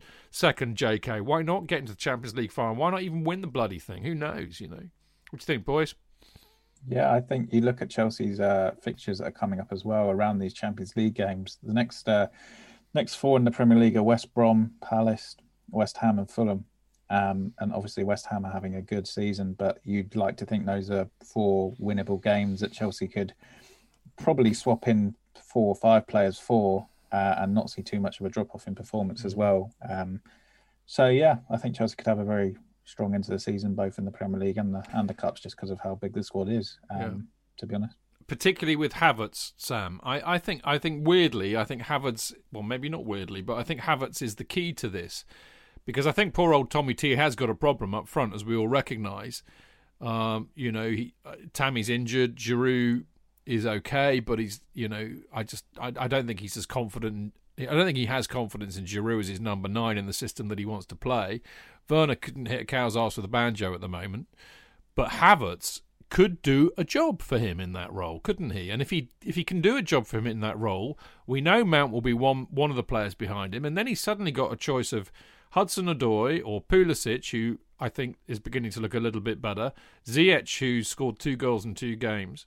So it's, you know, maybe he's beginning to, maybe not for the long term, but certainly for the rest of the season, we, he might have a solution to that that will get us some bloody goals. It's something that um, Adam and I discussed the other day on um, one on one of our videos that we did, and we both agreed that that Kai Havertz is probably, arguably, going to be Chelsea's key player. We think after the international break, um, him scoring against Iceland is a massive fillip for him to find his goal-scoring boots. And obviously, he had that one against Everton that was uh, chalked off for him um, from Ben Godfrey's deflection. Um, but Tuchel seems to be able to find a position for certain players that, that can get the best out of them. Um, you look at Timo Werner. Obviously, he hasn't hasn't scored, but playing him as that second striker when he brutally exposed that Liverpool high line in the game at Anfield, playing Kai Havertz as a false nine, who played really well against Everton, played well against Leeds and against Atletico Madrid as well. Um, so he seemingly. He he knows where he knows where these he knows where these players need to play and, and, and how we can get the best out of them for what the situation is um, in terms of who the opponents are um, and what, what and what Chelsea are chasing, whether it be the Champions League or whether it be a Premier League game. Um, Adam obviously spoke about the fixtures uh, coming up as well, and then you look at the end of the season, which is going to be absolutely huge. Obviously, there's Man City, Arsenal, Leicester, and Aston Villa that. that Chelsea play in the final, what was it, four games? And there's obviously the Brighton game that needs to be rearranged as well due to the F A Cup semi-final being um, be, being scheduled for later next month. So I think it's this next what run of four or five games or so is going to be huge for, for, for Tuchel in, in in that top four chase. I'm fully confident that Chelsea will get in the top four, but they need to certainly take advantage of the likes of the West Brom, the Palace, uh, and also West Ham, who are absolutely having a fantastic season. That game could be pivotal on, I think it's April the twenty-third or twenty-fourth, I think it is, that they play West Ham uh, at London Stadium. That game's going to be absolutely huge for implications in the top four race. Isn't our last game against Leicester? It is. Yeah. Oh, no, it's Villa. Villa. It's Villa. Sorry, one before, one before Stamford Bridge, where there could be fans back in. What, against Villa? Uh, against Villa and against Leicester. So yeah, what uh, is is the discussions? If the, if the plan if the plans go to head go ahead with the Premier League yeah. and what they want to get the fans. But Le- Leicester's penultimate game, right? Leicester's yeah. penultimate game, and then you've got Arsenal before that as well. Yeah. So well, uh, they've, they've, I've been they've chatted to me about would I be interested in um, in eating because uh, I sit in hospitality in Aussies. What, venison pies or something? Venison pie, but it's swan actually. Roast swan, swan. roast yeah. breast of swan. I thought that's given to me by my manservant. Remember, Sopwith. Spooned into my mouth. I don't watch the games, guys. He whispers in my ear telling me how we're doing. Into his ear um, trumpet. Yeah, and it's, pardon? What? But um, um, uh, they were saying, did we, were we interested in, in actually eating or, or just watching the games? And I said, well, I'd rather just watch the game if that's okay with you. Thanks. I'd rather watch the game than eat. But they were asking what the priority was. But uh, do you still um, have your little kind of dolly mixtures at half time and you take out yeah, in the cup? Yeah, yeah. You know, yeah, we, you know when we all when we all get back, when we all get back. Sorry, go on. Sorry, mate. What did you say? You know, we have just to fill, fill the guys in. We have they have a kind of smart smarty pick and mix thing that you can have. Hospitality. So, so we remember just, yeah. they, they have access to press hospitality, which is oh they know then which they is know quite all about something. It. The open fires, the armchairs, the library room. You know all about those. Well, they don't know about that. It's, they don't it's, know it's about the reason, that. It's the reason I took the job about about, about three months ago was, was Chelsea's press food. The sedan chair you get taken in by men in liveries. Oh, Chelsea's uh, Chelsea's press food is uh, arguably it's, the best in the Premier League. Yeah, it's, definitely. Um, we haven't we haven't had it obviously at the moment. Yeah. Um, But we Yum. do get we do get pot noodles though, don't we? You get pot noodles if you if you want if you want one, yeah. If you can't find anything else on the Fulham Road, yeah. But isn't isn't that an upper noodle. class upper class Chelsea pot noodle? Isn't that? Uh, that no, no, it's a standard one. Standard. Oh, is it standard? Oh, okay. Well, I was going to say, of course, bef- before remembering the fact that actually they get catered for beautifully. Yes. Uh, uh, uh, the press boys get what you get, J K. Basically, I mean, it's really good. Oh, no, yeah. But I was going to say, when we all get back, when we're all allowed to go, you should take one of them along. When when they're not, when one of them is not covering the match, you should take one of them along, just yeah. so They, then they they'll they you know, because we go on about it every week, and they don't believe that you get served roast uh, swan and stuff like this by a waiter. Boar, it's boar, it's roast boar. Roast is the best. Boar, yeah, you know. So take them along, you know, and they get to. Cat, I mean, bless his heart, Canners always used to turn up, didn't they, at half time and yeah, yeah, and stuff yeah. like that. The game, yeah, yeah, yeah. Johnny Hollins. Anyway, we're digressing. I'm going to wrap this up because uh, I've kept these two fine gentlemen far too long. No, we so... need to do the chance, Jude. No, we're going to. Don't worry. And I haven't, I haven't, I, I haven't lost the plot completely. I mean, no, I I, I, you needed you needed prompting then. No, no, well, know? well, well prompted, J K. Well prompted.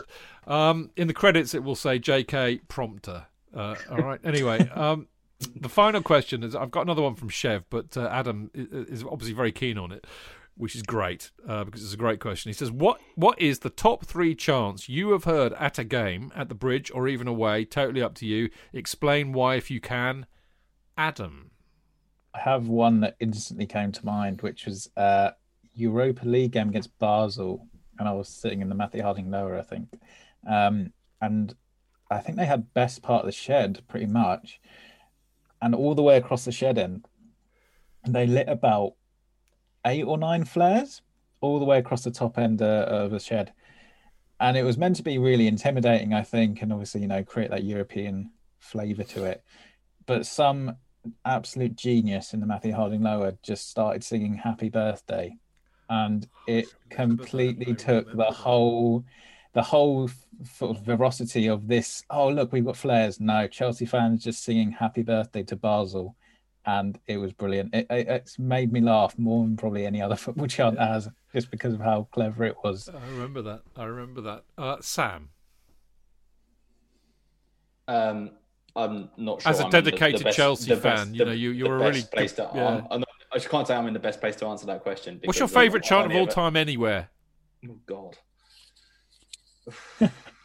Probably something that's not broadcastable on here. Well, you, mate, we've been going for thirteen years, trust me. We've sung them all, you know. No, um, I honestly, you, you, you've caught me off guard there. I thought that was just going to be well, you have a thing. Well, I, I honestly, I honestly, I honestly don't know. Uh, is, right. is the answer to that question? If Sorry, can, I can't. If you can think answer. of, if you can think of one, you can have a, have a, another pop in a minute. J K.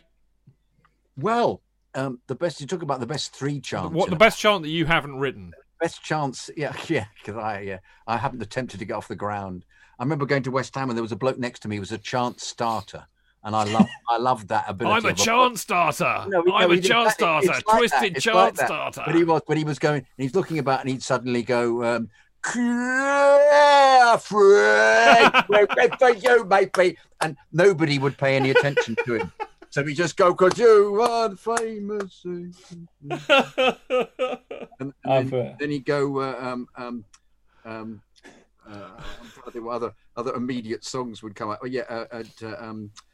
Um, um, okay, the blue flag flying out, and then somebody would then join in with impossible. Then he'd go, it's flying out. And he thought I started that one, and I said to him, I said, it takes a lot of courage to do that. And he just looked me up and down as if I was an idiot. But that's, you know, but that's beside the point. But my favourite three that I remember going all the way back. Now this is going to be a, this is going to be for um, this is for memory corner for for, for you, Adam. I'm, I'm excluding you, um, Sam, because yeah, fair enough, because you're not Southend fan. Exactly, exactly. Um, it's, it's, it's Dover, it's, Dover Athletic. Well, that's it's, close. It's, it's, it's on the coast. What more do you want? Is, is this one? Which started to go in Dublin's first city, where the goals so, are so pretty. I first set, set my eyes on sweet Molly Malone, and she wheeled her wheelbarrow through streets broad, short and narrow, crying. You'll see.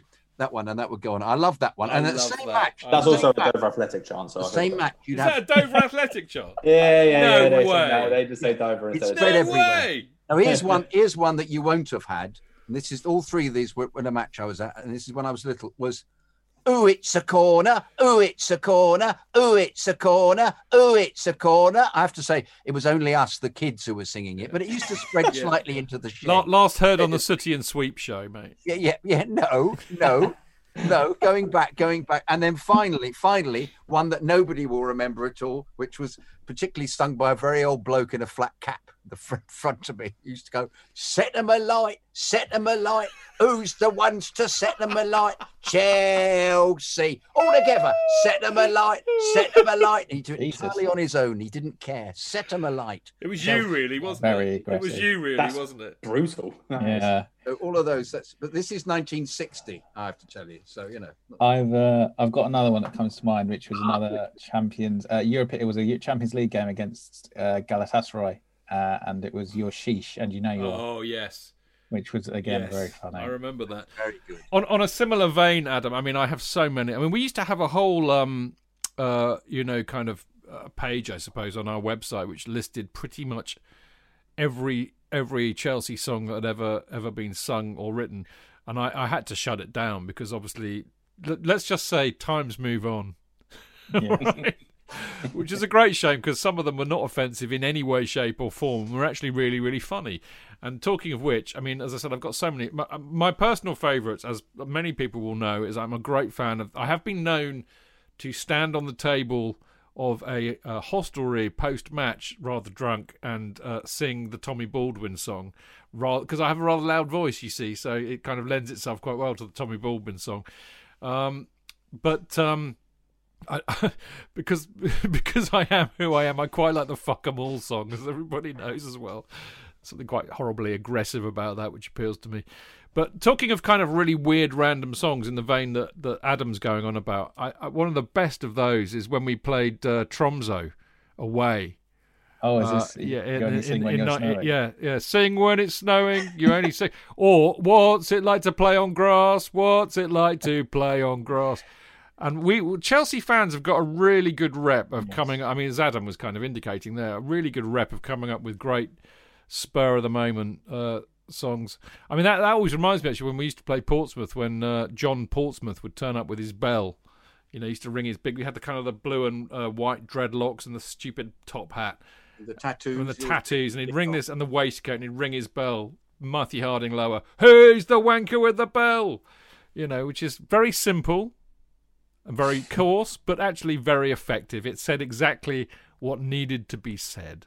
So there you go. Did uh, did did either of you go to Tromso away? Oh, mate, it's one of the great regrets I have that I never went. I mean, we did a podcast uh, before J K's time, actually, um, back when the Normans used to be on it, Chris and Stu and Phil, and they had all gone out there, uh, and and dear old Ron Hockings was still alive, and they they kind of they they, they they you know met up with him and stuff. But I mean, Phil tells a great story. They they were given these kind of, I can't really remember it entirely, but they were given these really weird chocolate bars, and actually Phil or Chris kept it in their fridge for like years afterwards and wouldn't dare eat it as a kind of a relic and a memento of Tromso away.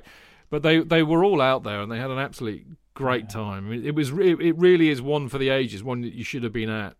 I've got, yeah. would you believe, a Tromso poster because David. Were Wilkinson, you there? Were you there? David, no, David Wilkinson, who I sat with, he he went and he got me the poster. But he said it was a remarkable experience, and he. he It was uh, something never to have missed. Which of course I, uh, of us I, rem- I remember, I think I was maybe eight or nine, and I was watching it in my kitchen because that was the only one that could get Channel five properly. And I was sat on my little stool in my kitchen watching this game and thinking it was the most remarkable thing I'd ever seen, yeah. having to clear snow off a pitch. Yeah. Everything. Yeah, we. I mean, I, I watched it on Channel five like a lot of us did, sadly, but uh, it was it was just brilliant. What a brilliant... I mean, I love Vialli, so for me it was like manna from heaven seeing him come on and do that. But, I mean, you know, those boys, before, you know, we're going back over ten years of the fan cast now, but, I mean, they, they every week they would come out with a story from a bizarre kind of European away trip, and there was a hilarious one they told about... They were in the San Siro when Dennis Wise scored the famous goal with ten minutes to go in the San Siro. And and and, they, and, they, and and there was a story that basically involved chocolate spaghetti. Quite how chocolate spaghetti was involved with seeing Chelsea play A C Milan in the San Siro, I cannot remember. But they would always come out with some bizarre story like that. Like when they went to Barca in the same, I think it was the same Champions League campaign, and they ended up in ticket uh, getting tickets in the Barcelona end. It was like a free for all apparently, and they had to deal with some very irate old Spanish blokes whose seats they were in If you knew Phil, you knew that know that this would not be a problem. But uh, and the rest, as they say, is history. Um, we should let these gentlemen go home, J K. Oh, they are home already. We'll, car- we'll carry on for another hour or two. There, no, no, we've been we anywhere sh- for about the last year. We sh- we should let we should let them off the hook because they've been absolutely brilliant tonight, haven't they?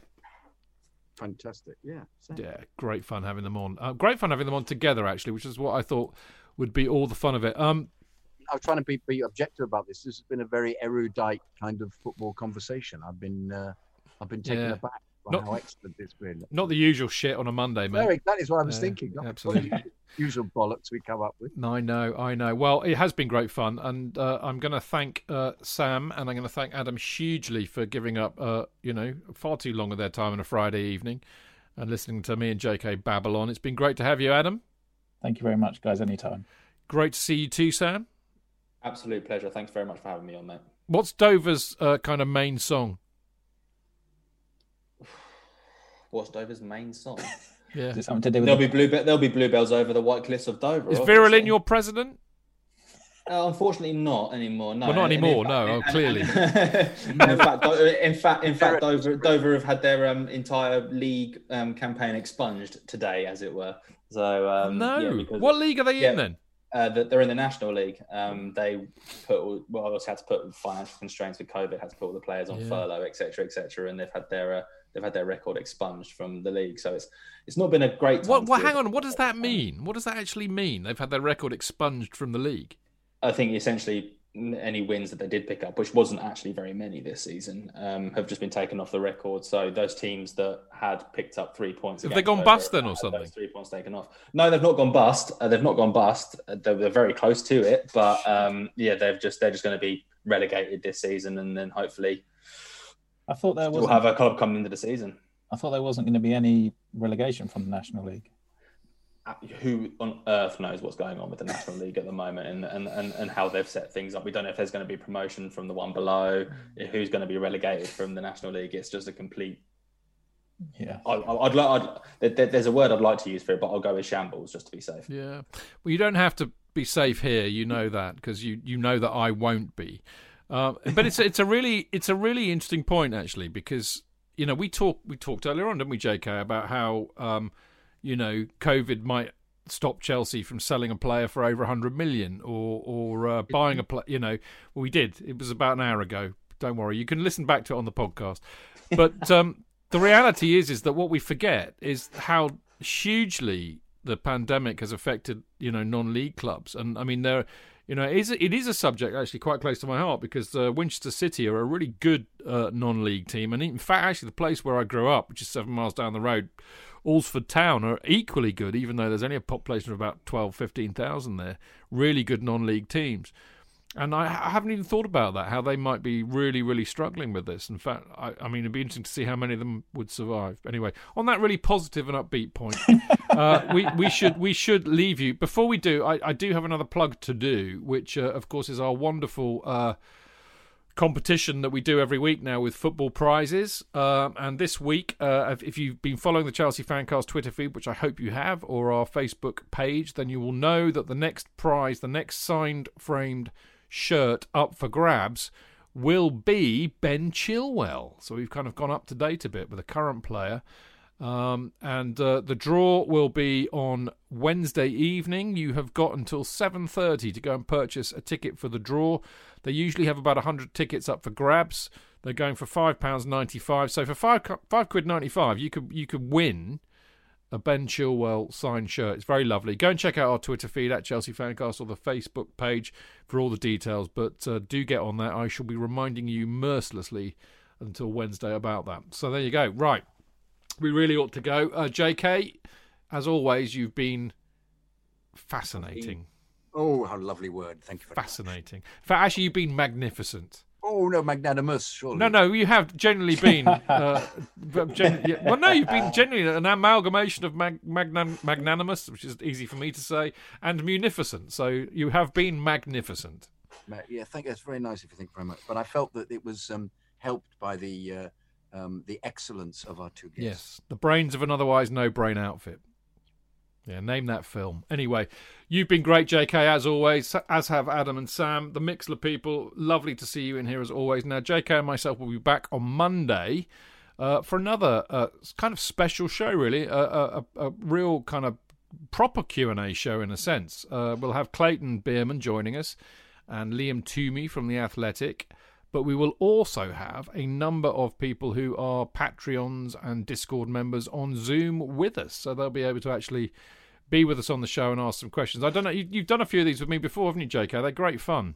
Yeah, wonderful. We actually yeah. get to see these people, see the whites of their eyes, so to speak. They ask far better questions than you and I ever do. Well, it would be hard, mate, to be fair, but, you know, they do. You're very right. So there we go. So we're looking forward to that on Monday, seven o'clock, as always, live on Mixler, up as a podcast afterwards. Uh, you lot out there, have a great weekend. Uh, think of me, Freezing my nads off tomorrow night for charity, uh, and do give generously if you can. Thank you for listening. See you next week. Until then, keep it blue, keep it carefree, and keep it Chelsea. Up the Chelsea!